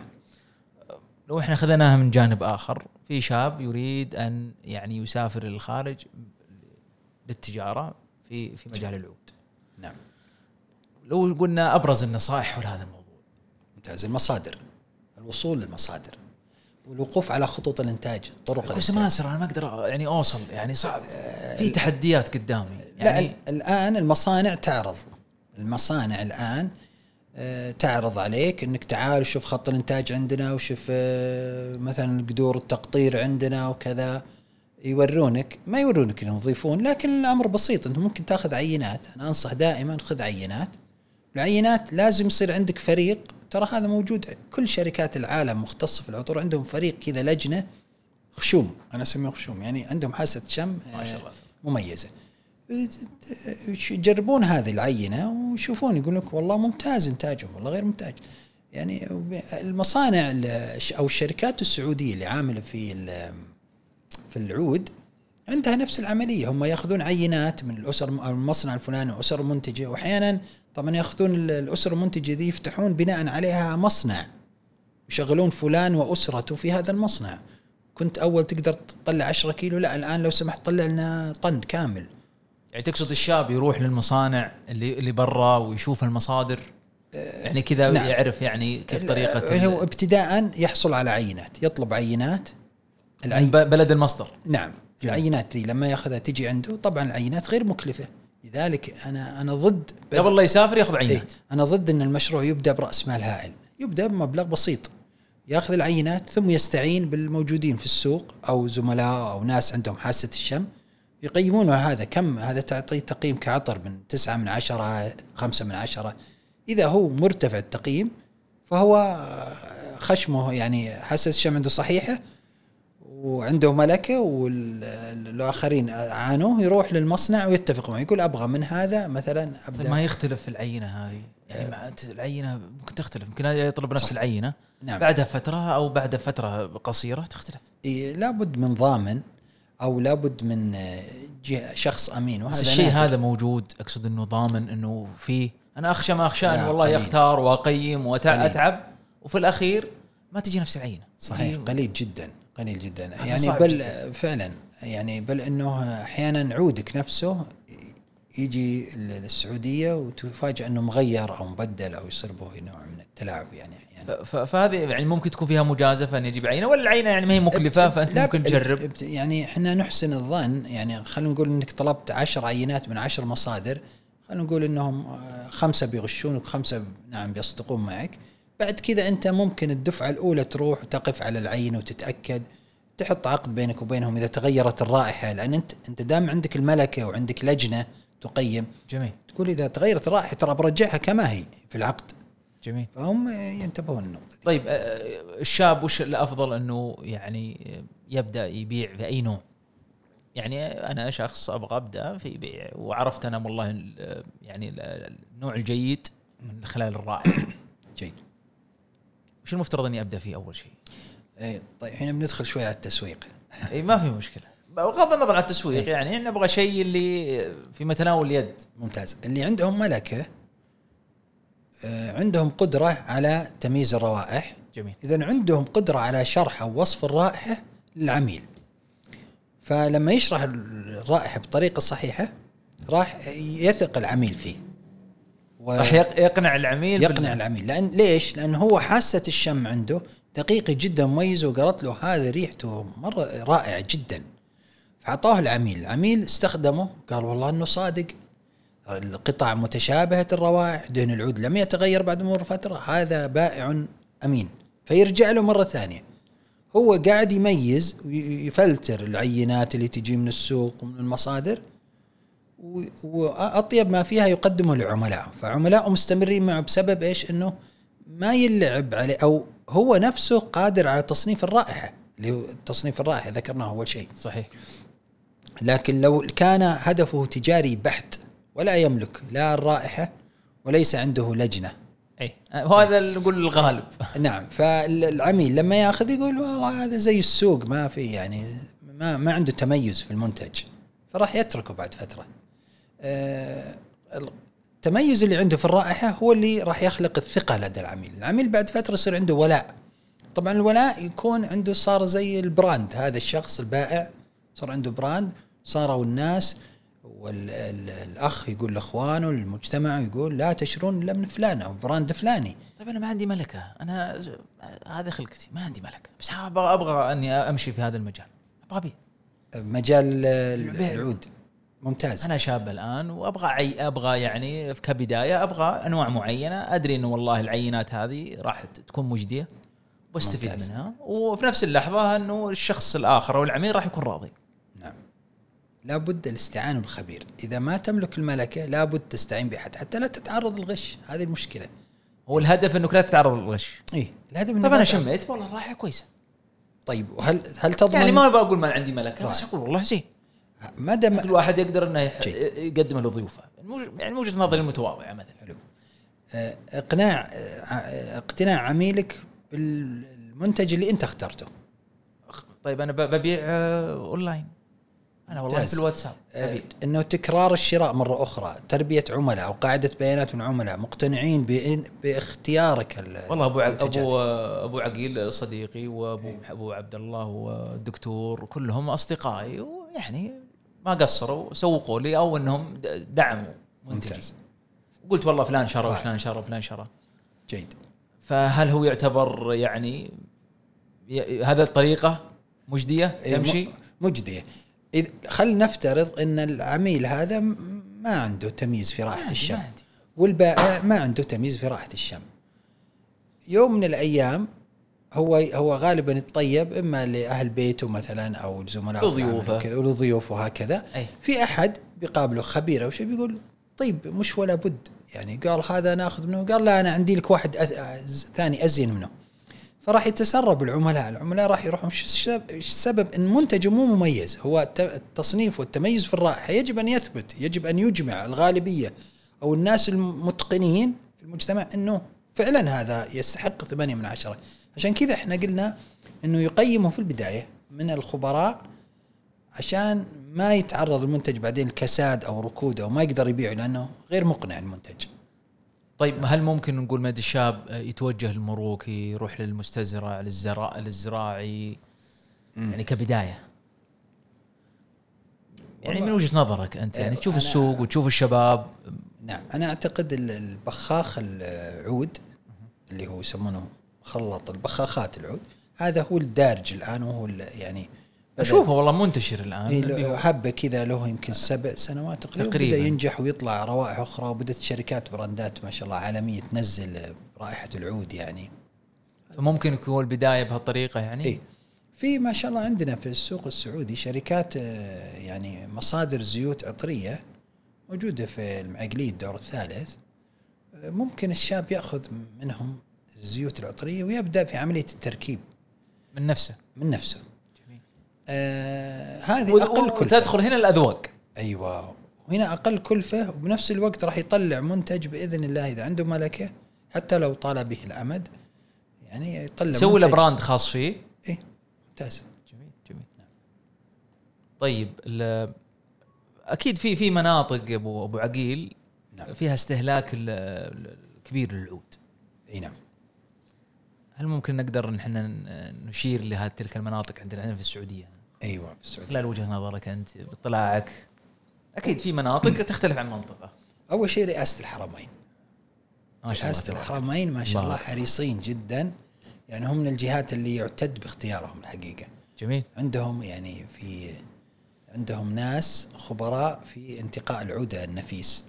طبعا هم يستعينون ب يعني يسموه يسوون يوقعون عقود. أيوه عقود مع الشركات طور كذا بس هم أيضا يعرفون عندهم خبراء. اي الموظفين أو ال... فيستخدمون دهن العود ال- ستارة الكعبة والحجر الأسود. ما شاء الله. ويستخدمون البخور أيضا. من من أجود أنواع أكيد. نعم قطعا. من أجود أنواع وتشترى بغالي الأثمان ما شاء ما الله. شاء الله واحد هذه هذول رقم واحد الحقيقة يعني. بعدين هذول الجماعة ما يمر عليهم دهن عود أو عود محسن ما محسن وين جماعة عندهم فرز هائل يعني عندهم فرز. أنا اطلعت قبل فترة قريبة على شيء من هذا وصراحة سررت يعني. كنت أشوف في أحد يعني في أحد يقيم هذه جميل. إيه نعم ما شاء الله. طيب ال- الكويت سبحان الله يعني من الدول اللي يعني تتميز بانتقاء العود. وش السبب؟ ما أدري. يعني هل هم عندهم ذائقة ال- ال- الشم هائلة؟ ولذلك ما شاء الله المدربين ال- ال- الكويتيين متميزين في التدريب تدريب إيه في التدريب تدريب في إيش؟ تدريب في عالم العطور والعود وطرق العود وما ذكرنا بعضه يعني أو تصنيع العود أو هكذا. آه، آه، المنطقة الغربية طبعا تجي تقريبا رقم اثنين في السعودية اللي فيها ما شاء الله تميز. ينتشر في آه، يعني المنطقة الشرقية ما فيها دول الخليج اللي في جهة المنطقة الشرقية ينتشر المبسوس والمبثوث والمعمول. هذه من صناعات العود أو خلينا نقول مو صناعات الصناعات العطرية المشابهة للعود. بعضها ما لا تمس بالعود بصلة يعني. هذه منتشرة هناك. آه، طبعا هم يستخدمون ما يسمى الدقة من العود بعض أنواع العود يضيفون له إضافات يعني. طبعا تغير رائحة هو آه، أنت كيف تحقق رائحة نفيسة. في في عمان مثلا أنفس أنواع العود عندهم هو المخلوط مع المستكة. لما تجيب ال- ال- البخور العماني تجيبه ال- السعودية غير مناسب اطلاقا. يختلف الأذواق الذائقة تختلف. ففي عمان أنا أذكر يعني شفنا ال- ال- العود العماني وكذا مناسب للسوق العماني. وبعض الأسواق مناسب لها ما يصلح لل مثلا المنطقة الوسطى كذا. مثلا ال- ال- العطور بعض العطور في السودان مثلا ما تصلح للسوق السعودي بل إنك لو تستخدمها قالوا هذا في مناسب الاخوه السودانيين يعني يعرفون بالرائحة. سبحان الله. هذا التمييز تمايز في الرائحة آه ذكرتها أنا قبل قلت إيش؟ إنه عنده ملكة عنده ملكة في الرائحة عنده قدرة على التصنيف. أغلب الناس يقلدونها صاحب الملكة فلذلك تجد العطر السوداني يسمى را- رائحة مناسبة سودانية عطر عماني فيه هذا اخو عندكم عمانيين هنا في العمارة أو هكذا يعني آه، طيب من أدخل الرائحة على ذاك المجتمع؟ هم أصحاب الملكة. لذلك صاحب الملكة لما يبدأ صح ويعرف المصادر يستطيع أن يطور الملكة عنده ويطور ذائقة المجتمع. وهذا ما ذكرته أنا في البدايه، أنا أحس إني شوي يعني تكلمت كلام عميق شوي. أو ماشي الأمور. ما في مشكلة بالعكس إحنا يعني ما شاء الله تبارك الله يعني وهذا في البداية إنه نقدر نسحب رائحة الرصين من أنوف آه، المستهلكين في السعودية، رائحة الرصين اللي تدخل في الصناعي. فإذا سحبناها عن طريق اللي يعني إحنا لما نربي الشباب على الانتقاء الصحيح للعطور والعود بعد 15 سنة راح يختفي من المجتمع اللي هو الرصين، إحنا بطريقة غير مباشرة نحارب صناعة العود. نحارب صناعة الصناعي طبعا. فأنت ترتقي بالذائقة بالطريقة ذي. أيضا التصنيف لو وضع التصنيف من جهة ومن هيئة التصنيف يمنع. خلاص الصناعي يبقى صناعي. كلفته سعره رخيص. تبغى صناعي هذا سعره ولا يستطيع أن يبيعه بأعلى أو يقارنه أو يلبس على الناس ويقول هذا طبيعي وهذا مستزرع. جميل. في أغلب الإعلانات في التواصل الاجتماعي يقول والله العود عندي عليه ضمان. ممتاز. أنا اضمن صحيح. لك وش ذي؟ كسرة بعد. وش الثقه؟ العود- ذي بننجاز. هذا يحدث بالدبل سوبر. أنا مرة زمان كنت أبيع يعني الس- السوبر. اي فصار في أحد العملاء اشترى لمناسبه عنده. فدق علي أثناء المناسبة. قال يا أخي طلعت علينا ريحة خشبة. كذا. فلقيت أنا نفسه من نفس الشجرة كان double super. أخذته ورحت له على طول. قلت له وينك أنت عند الباب؟ اقلط اقلط قلت لا لا لا أنا خذ خذ هات هات هذاك. الآن تذكرا بالخير. قال وش هذا اللي عرضته علي قبل؟ قلت أقول اخلص بس. فلا يزال عميلي هذا كلام قديم. لا يزال وي- ويشكر هذاك الموقف فلما ذا قالوا قالوا إيش رأيكم بهذا؟ قال اي هذا الطيب هذا يعني جماعته والأخوة. إيه. اي فيومه أنا أوقفت التعامل مع السوبر لأنه قليل التشبع فيه الزيوت العطريه فيطلع ريحة خشب. اي وممكن يعني يحصل ما حصل اللي هو ال- الإشكالية. إيه إشكالية. فأنت إذا أنت حريص على سمعك حريص إنك تنتقي لعملائك شيء جميل حريص إنه يقولون الله يذكره بالخير أنت لا تنزل السمعة على دور. يعني لابد إنك حتى لو حريص فيها. حتى لو طلبوا أسعار أقل. يعني دلهم على محسن في السوق جيد. فلان من الناس. إيه بس أنت لا تقرب. أنت أنت خط أحمر لا تقرب المحسن ولا تقرب السوبر. خلي يقولون لا يوجد لدى هذا الرجل إلا النفيس فقط. هذه جيدة. أنا كل المقتنين ترى هذا سلمهم هذا رتمهم هذه طريقتهم. لا يبيعون إلا النفائس. حتى الروائح اللي يعني كثير منهم أنا أعرفهم الماروكي لا يقول أصلا أنا لا أعد عود. هو صادق هو ليس من شجره عود. أنا ما اعده حتى لو طلع ريحه عطرية ثانية أنا أستعيب إني أسميه عود أصلا. أسميه ماروكي وكفى. ما أقول عود ماروكي. يعني هالدرجة عندهم عنصرية في التسمية. طيب تؤيد الواحد يشتري من المواقع الإلكترونية؟ أه والله الثقة مواقع الثقة الضمان اللي ذكرته الضمان الذهبي الاسترداد يعني ومعمول فيه يعني الآن ما شاء الله الآن كبير. وزارة التجارة حطت نظام معروف هذا. ريح العالم كثير. يعني أنت دامه هو كاتب هذا الأمر وخذ في المرة الأولى جرب عيناته. يعني أنا عندي عندي منتج مصنع من العود الطبيعي لكن وفرته آه، كان العملاء عندي عندهم إشكالية يقول إحنا نعشق العود نحبه بس يا أخي مكلف مكلف. فأنتجت آه، عود طبيعي أو أنتجت منتج مصنع من العود الطبيعي بالكامل ولا في رائحة راسين ولا شيء. رائحته جميلة وفرتها للناس. آه هذا أنت تثق فيه في المنتج فأنت تقول للعميل إذا ما عجبتك الرائحه عادي رجعه. طبعا إحنا دارسين نسبة اللي يسمون نسبة الاسترداد ونسبة إلغاء الصفقة نسبتها قليلة 3% تقريبا. فممكن يجيك حالات يعني ناس ما عنده ذائقة شم ولا يقدر يميز بين الزين والشين وكذا بس كذا يقول أنا برجعه لك حق بترجعه خذ فلوسك انتهى. ف... فهو كويس يعني هذا دليل على أنه تكون الجودة موجودة نعم. ويكون في تعامل ويكون في السعر مرة رخيص يعني إحنا أي. قدمنا شيء ينافس المصنع والمحسن والماروكي.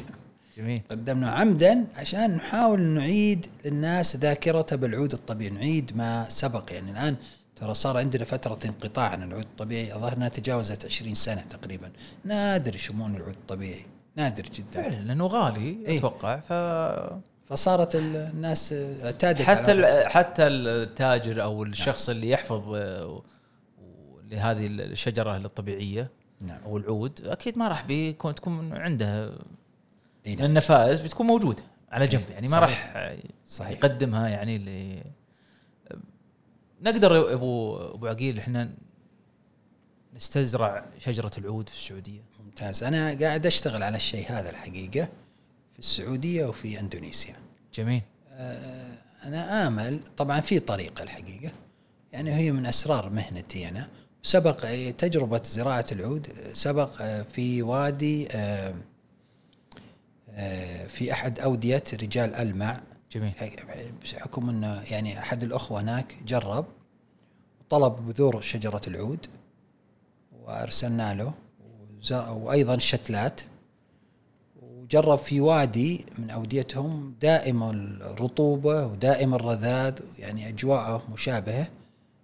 أنا قلت له لن ينجح لأن كان في عنصر ناقص الحقيقة. لكن لا بأس جرب والله كريم. جرب بعد ثلاث سنوات. هاك بشر ما ما كان فيه. نعم. شجر العود نبت لكن استحداث البكتيريا ما نجح. ما نجح. الرائحة اللي حدثت ليس يعني غير نفيسة غير جميلة يعني. هناك طرق زراعة شجر العود. إحنا 16 مليار ريال سنوي. ماذا لو زرعنا؟ ماذا لو تبنت وزارة الزراعة مثلا هذا المشروع؟ أنا أعتقد يعني راح يكون سبق يعني في المنطقة العربية كلها. سبق للسعودية إنه رائدة في زراعة العود. سوت تجربة لذلك وبدأت. وفي معايير. إذا توفرت قطعا سيحدث بحول الله يعني بتكون لكن في أي مكان زراعة ولا يعني في أماكن معينة؟ لا نعم لا, لا يجب أن تتوفر كل المعايير كم طيب. معيار ممكن تقريبا؟ والله تقريبا سبعة سبع معايير, معايير. آه لكن في شيء غير مضمون الضامن هو الله الرائحة هل الرائحة الناتجة رائحة جميلة يعني يعتبر عود من يعني منتج وتجاري ولا غير جميلة يعني لأنه في أندونيسيا نفسها في مزارع معروضة الآن للبيع بسبب أنه أنتجت رائحة غير نفيسة. فالعود حقه يستخدم في التصنيع فقط ما يباع برائحته الحالية. طيب إذا كان في مشروع بهالدرجة وكان في مخاطر أنا أتوقع ما راح حد يتقدم خطوة للأمام بهذا الجانب. آه، مثل المشاريع ذي لها آلية تشغيل لها طرق لها آلية تنفيذ المشروع. تبدأ لها طرق يعني عشان اللي هي تقلل المخاطر وايقاف الخسارة كيف تبدأ. طبعا تسوي أبحاث قبل بحث يعني. إذا نجحت والتجربة اللي سويتها في ادريسه نجحت ولا لسه باقي يعني ما ما شهدت النور إلى الآن؟ الحمد لله نجحت. نجحت, نجحت. اي والله الحمد لله. يعني طبقنا المعايير كلها نجحت لله الحمد. كم جلس الفترة فترة شجرة أو الاستزراع نفسها؟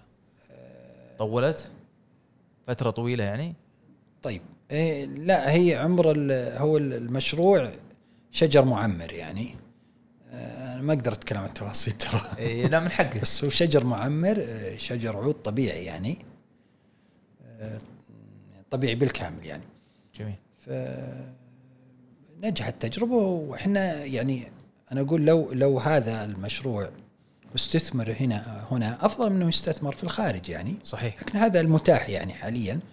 آه، فلو مثلا وزارة الزراعة خصصت أرض لهذا بعد طبعا الأبحاث خصصت الأرض والأرض دي فيها المعايير راح ينتج يعني كأطنان يعني راح ينتج أطنان من شجرة العود يعني.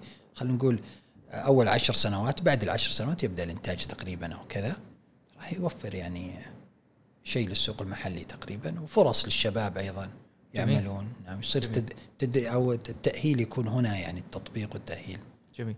أنا لفت انتباهي أبو عقيل وأنت جاي جبت معك آه، يعني قطعة نفيسة. نعم. وكبيرة يعني ما يعني ما شاء الله الاثنين يشلونها معك. نعم. أنا والله ما أدري تطلع في الكاميرا وبنحاول قدر المستطاع ونضع صورة إن شاء الله لل ممتاز. يعني المشاهدين إن شاء الله ويسا... ويعذرونا المستمعين. جيد. آه وش سر هذه هذه هذه هذه شجرة عود. طبعا لونها أشهب. إيه. لونها الطبيعي. ما فيها أي تحسين ولا تجميل ولا ورنيش. بشكلها الحالي وزنها حول 10 كيلو تقريبا. ما شاء الله. آه، طبعا أنا أسميها صقر العود لأنها تشبه الصقر لها رأس وكذا وأحد الأخوة الفنانين الله يجزاه خير قريبا يعني راح نحاول نرتبه أكثر. نقدمها لأحد الشخصيات الباردة البارزة لأنها قطعه نادرة. يعني جميل. نقدمها الشخصيه في عندنا في المكتب في إندونيسيا آه، قطعه أنفس منها وأفضل رائحه يعني وهذه هذول القطع هي هي يعني هي ثمرات مقتني العود. المقتنين العود في الخليج يعني هذه مثل بناتهم أو أبنائهم القطع هذه فهي غير مخصصة للبيع. لكن نظرا لمكانة الشخصية هذه إحنا يعني فعلا فكرنا جديا نهدي هذه القطع خاصة لما علمنا إنه مهتم جدا بالاعواد. جميل جميل.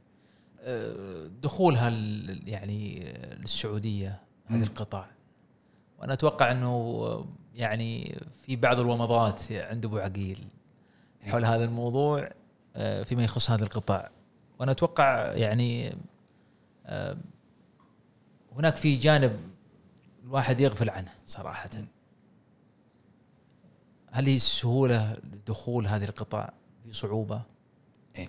طبعا وفق النظام أن تدخل هذه قطع عود يعني أو خشب خشب عود يكتب كذا في في شهادة المنشأ أو بوليصة التأمين بوليصة الشحن يكتب خشب عود ويجي هنا. الصحيح من الصحيح والإنصاف أنه يفترض يدفع قيمته. يثمن يدفع قيمته إذا كان مثلا قيمته الضريبية أو كذا الله المستعان. هذا الصحيح. واصلا لو في تصنيف لهذا كان هذا وقف الغش ساعد الغش اللي في السوق. إيه وقفه. نعم.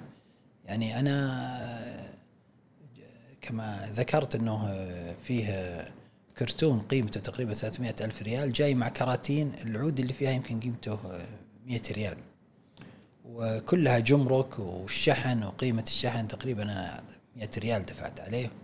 وأخذت كرتوني لما اخذته صار معي قلت للموظف الشحن قلت هذا قيمته أعلى من كل بضاعتكم. كله لأنه كله كان صناعي وهذا كرتون. فقال لي عاد هو أنا إيش أسوي؟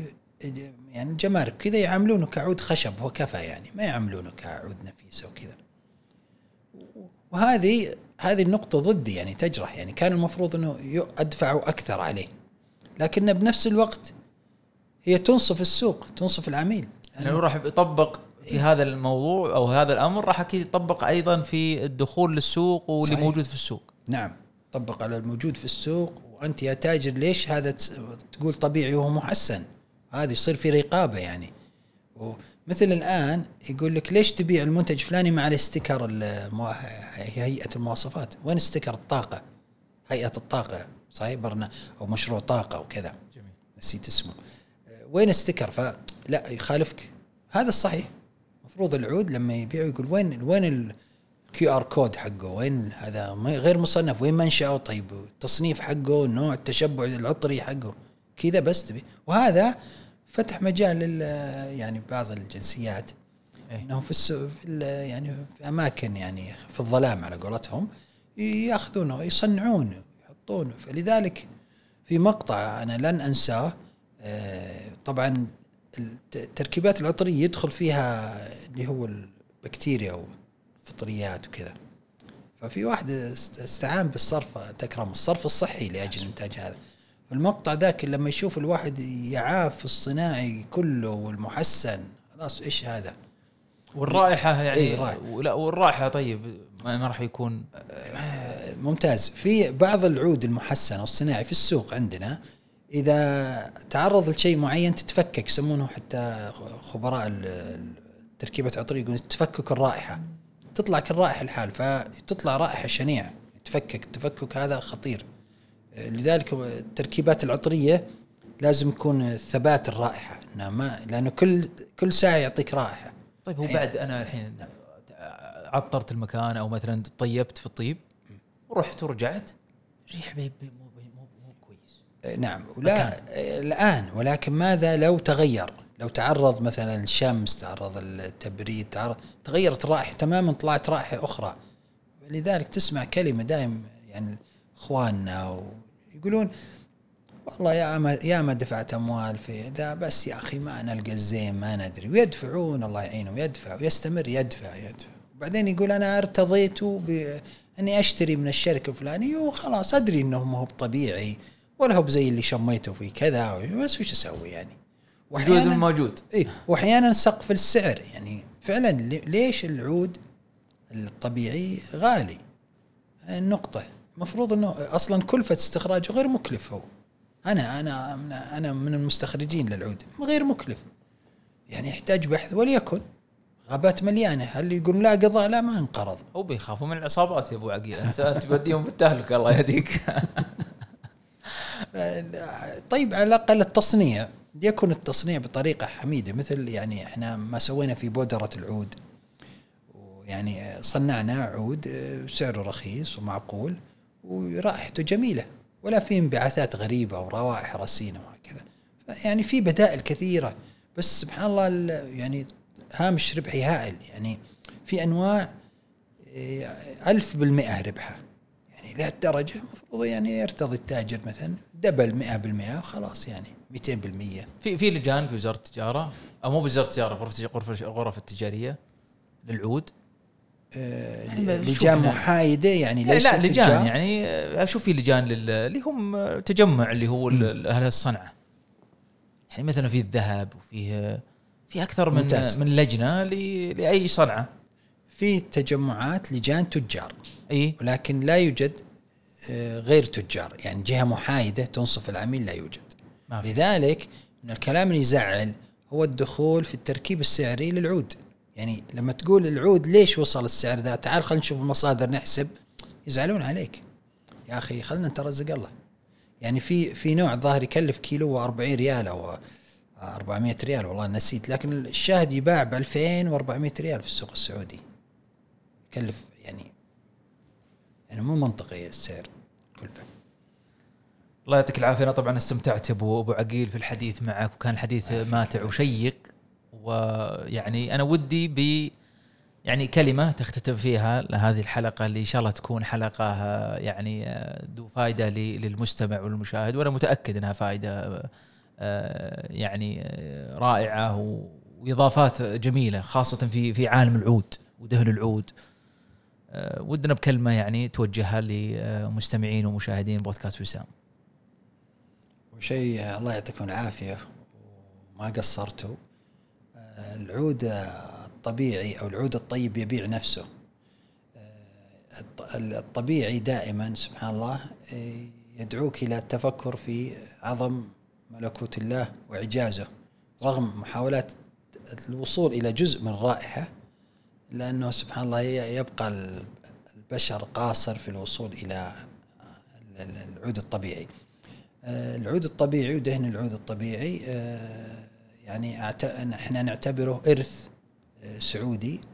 وذو ذو قيمة يعني عندنا. فإن شاء الله نأمل إنه الجيل الحالي إنه يصير فيه اهتمام فيه أكثر والجهات إن شاء الله عشان ننقل يعني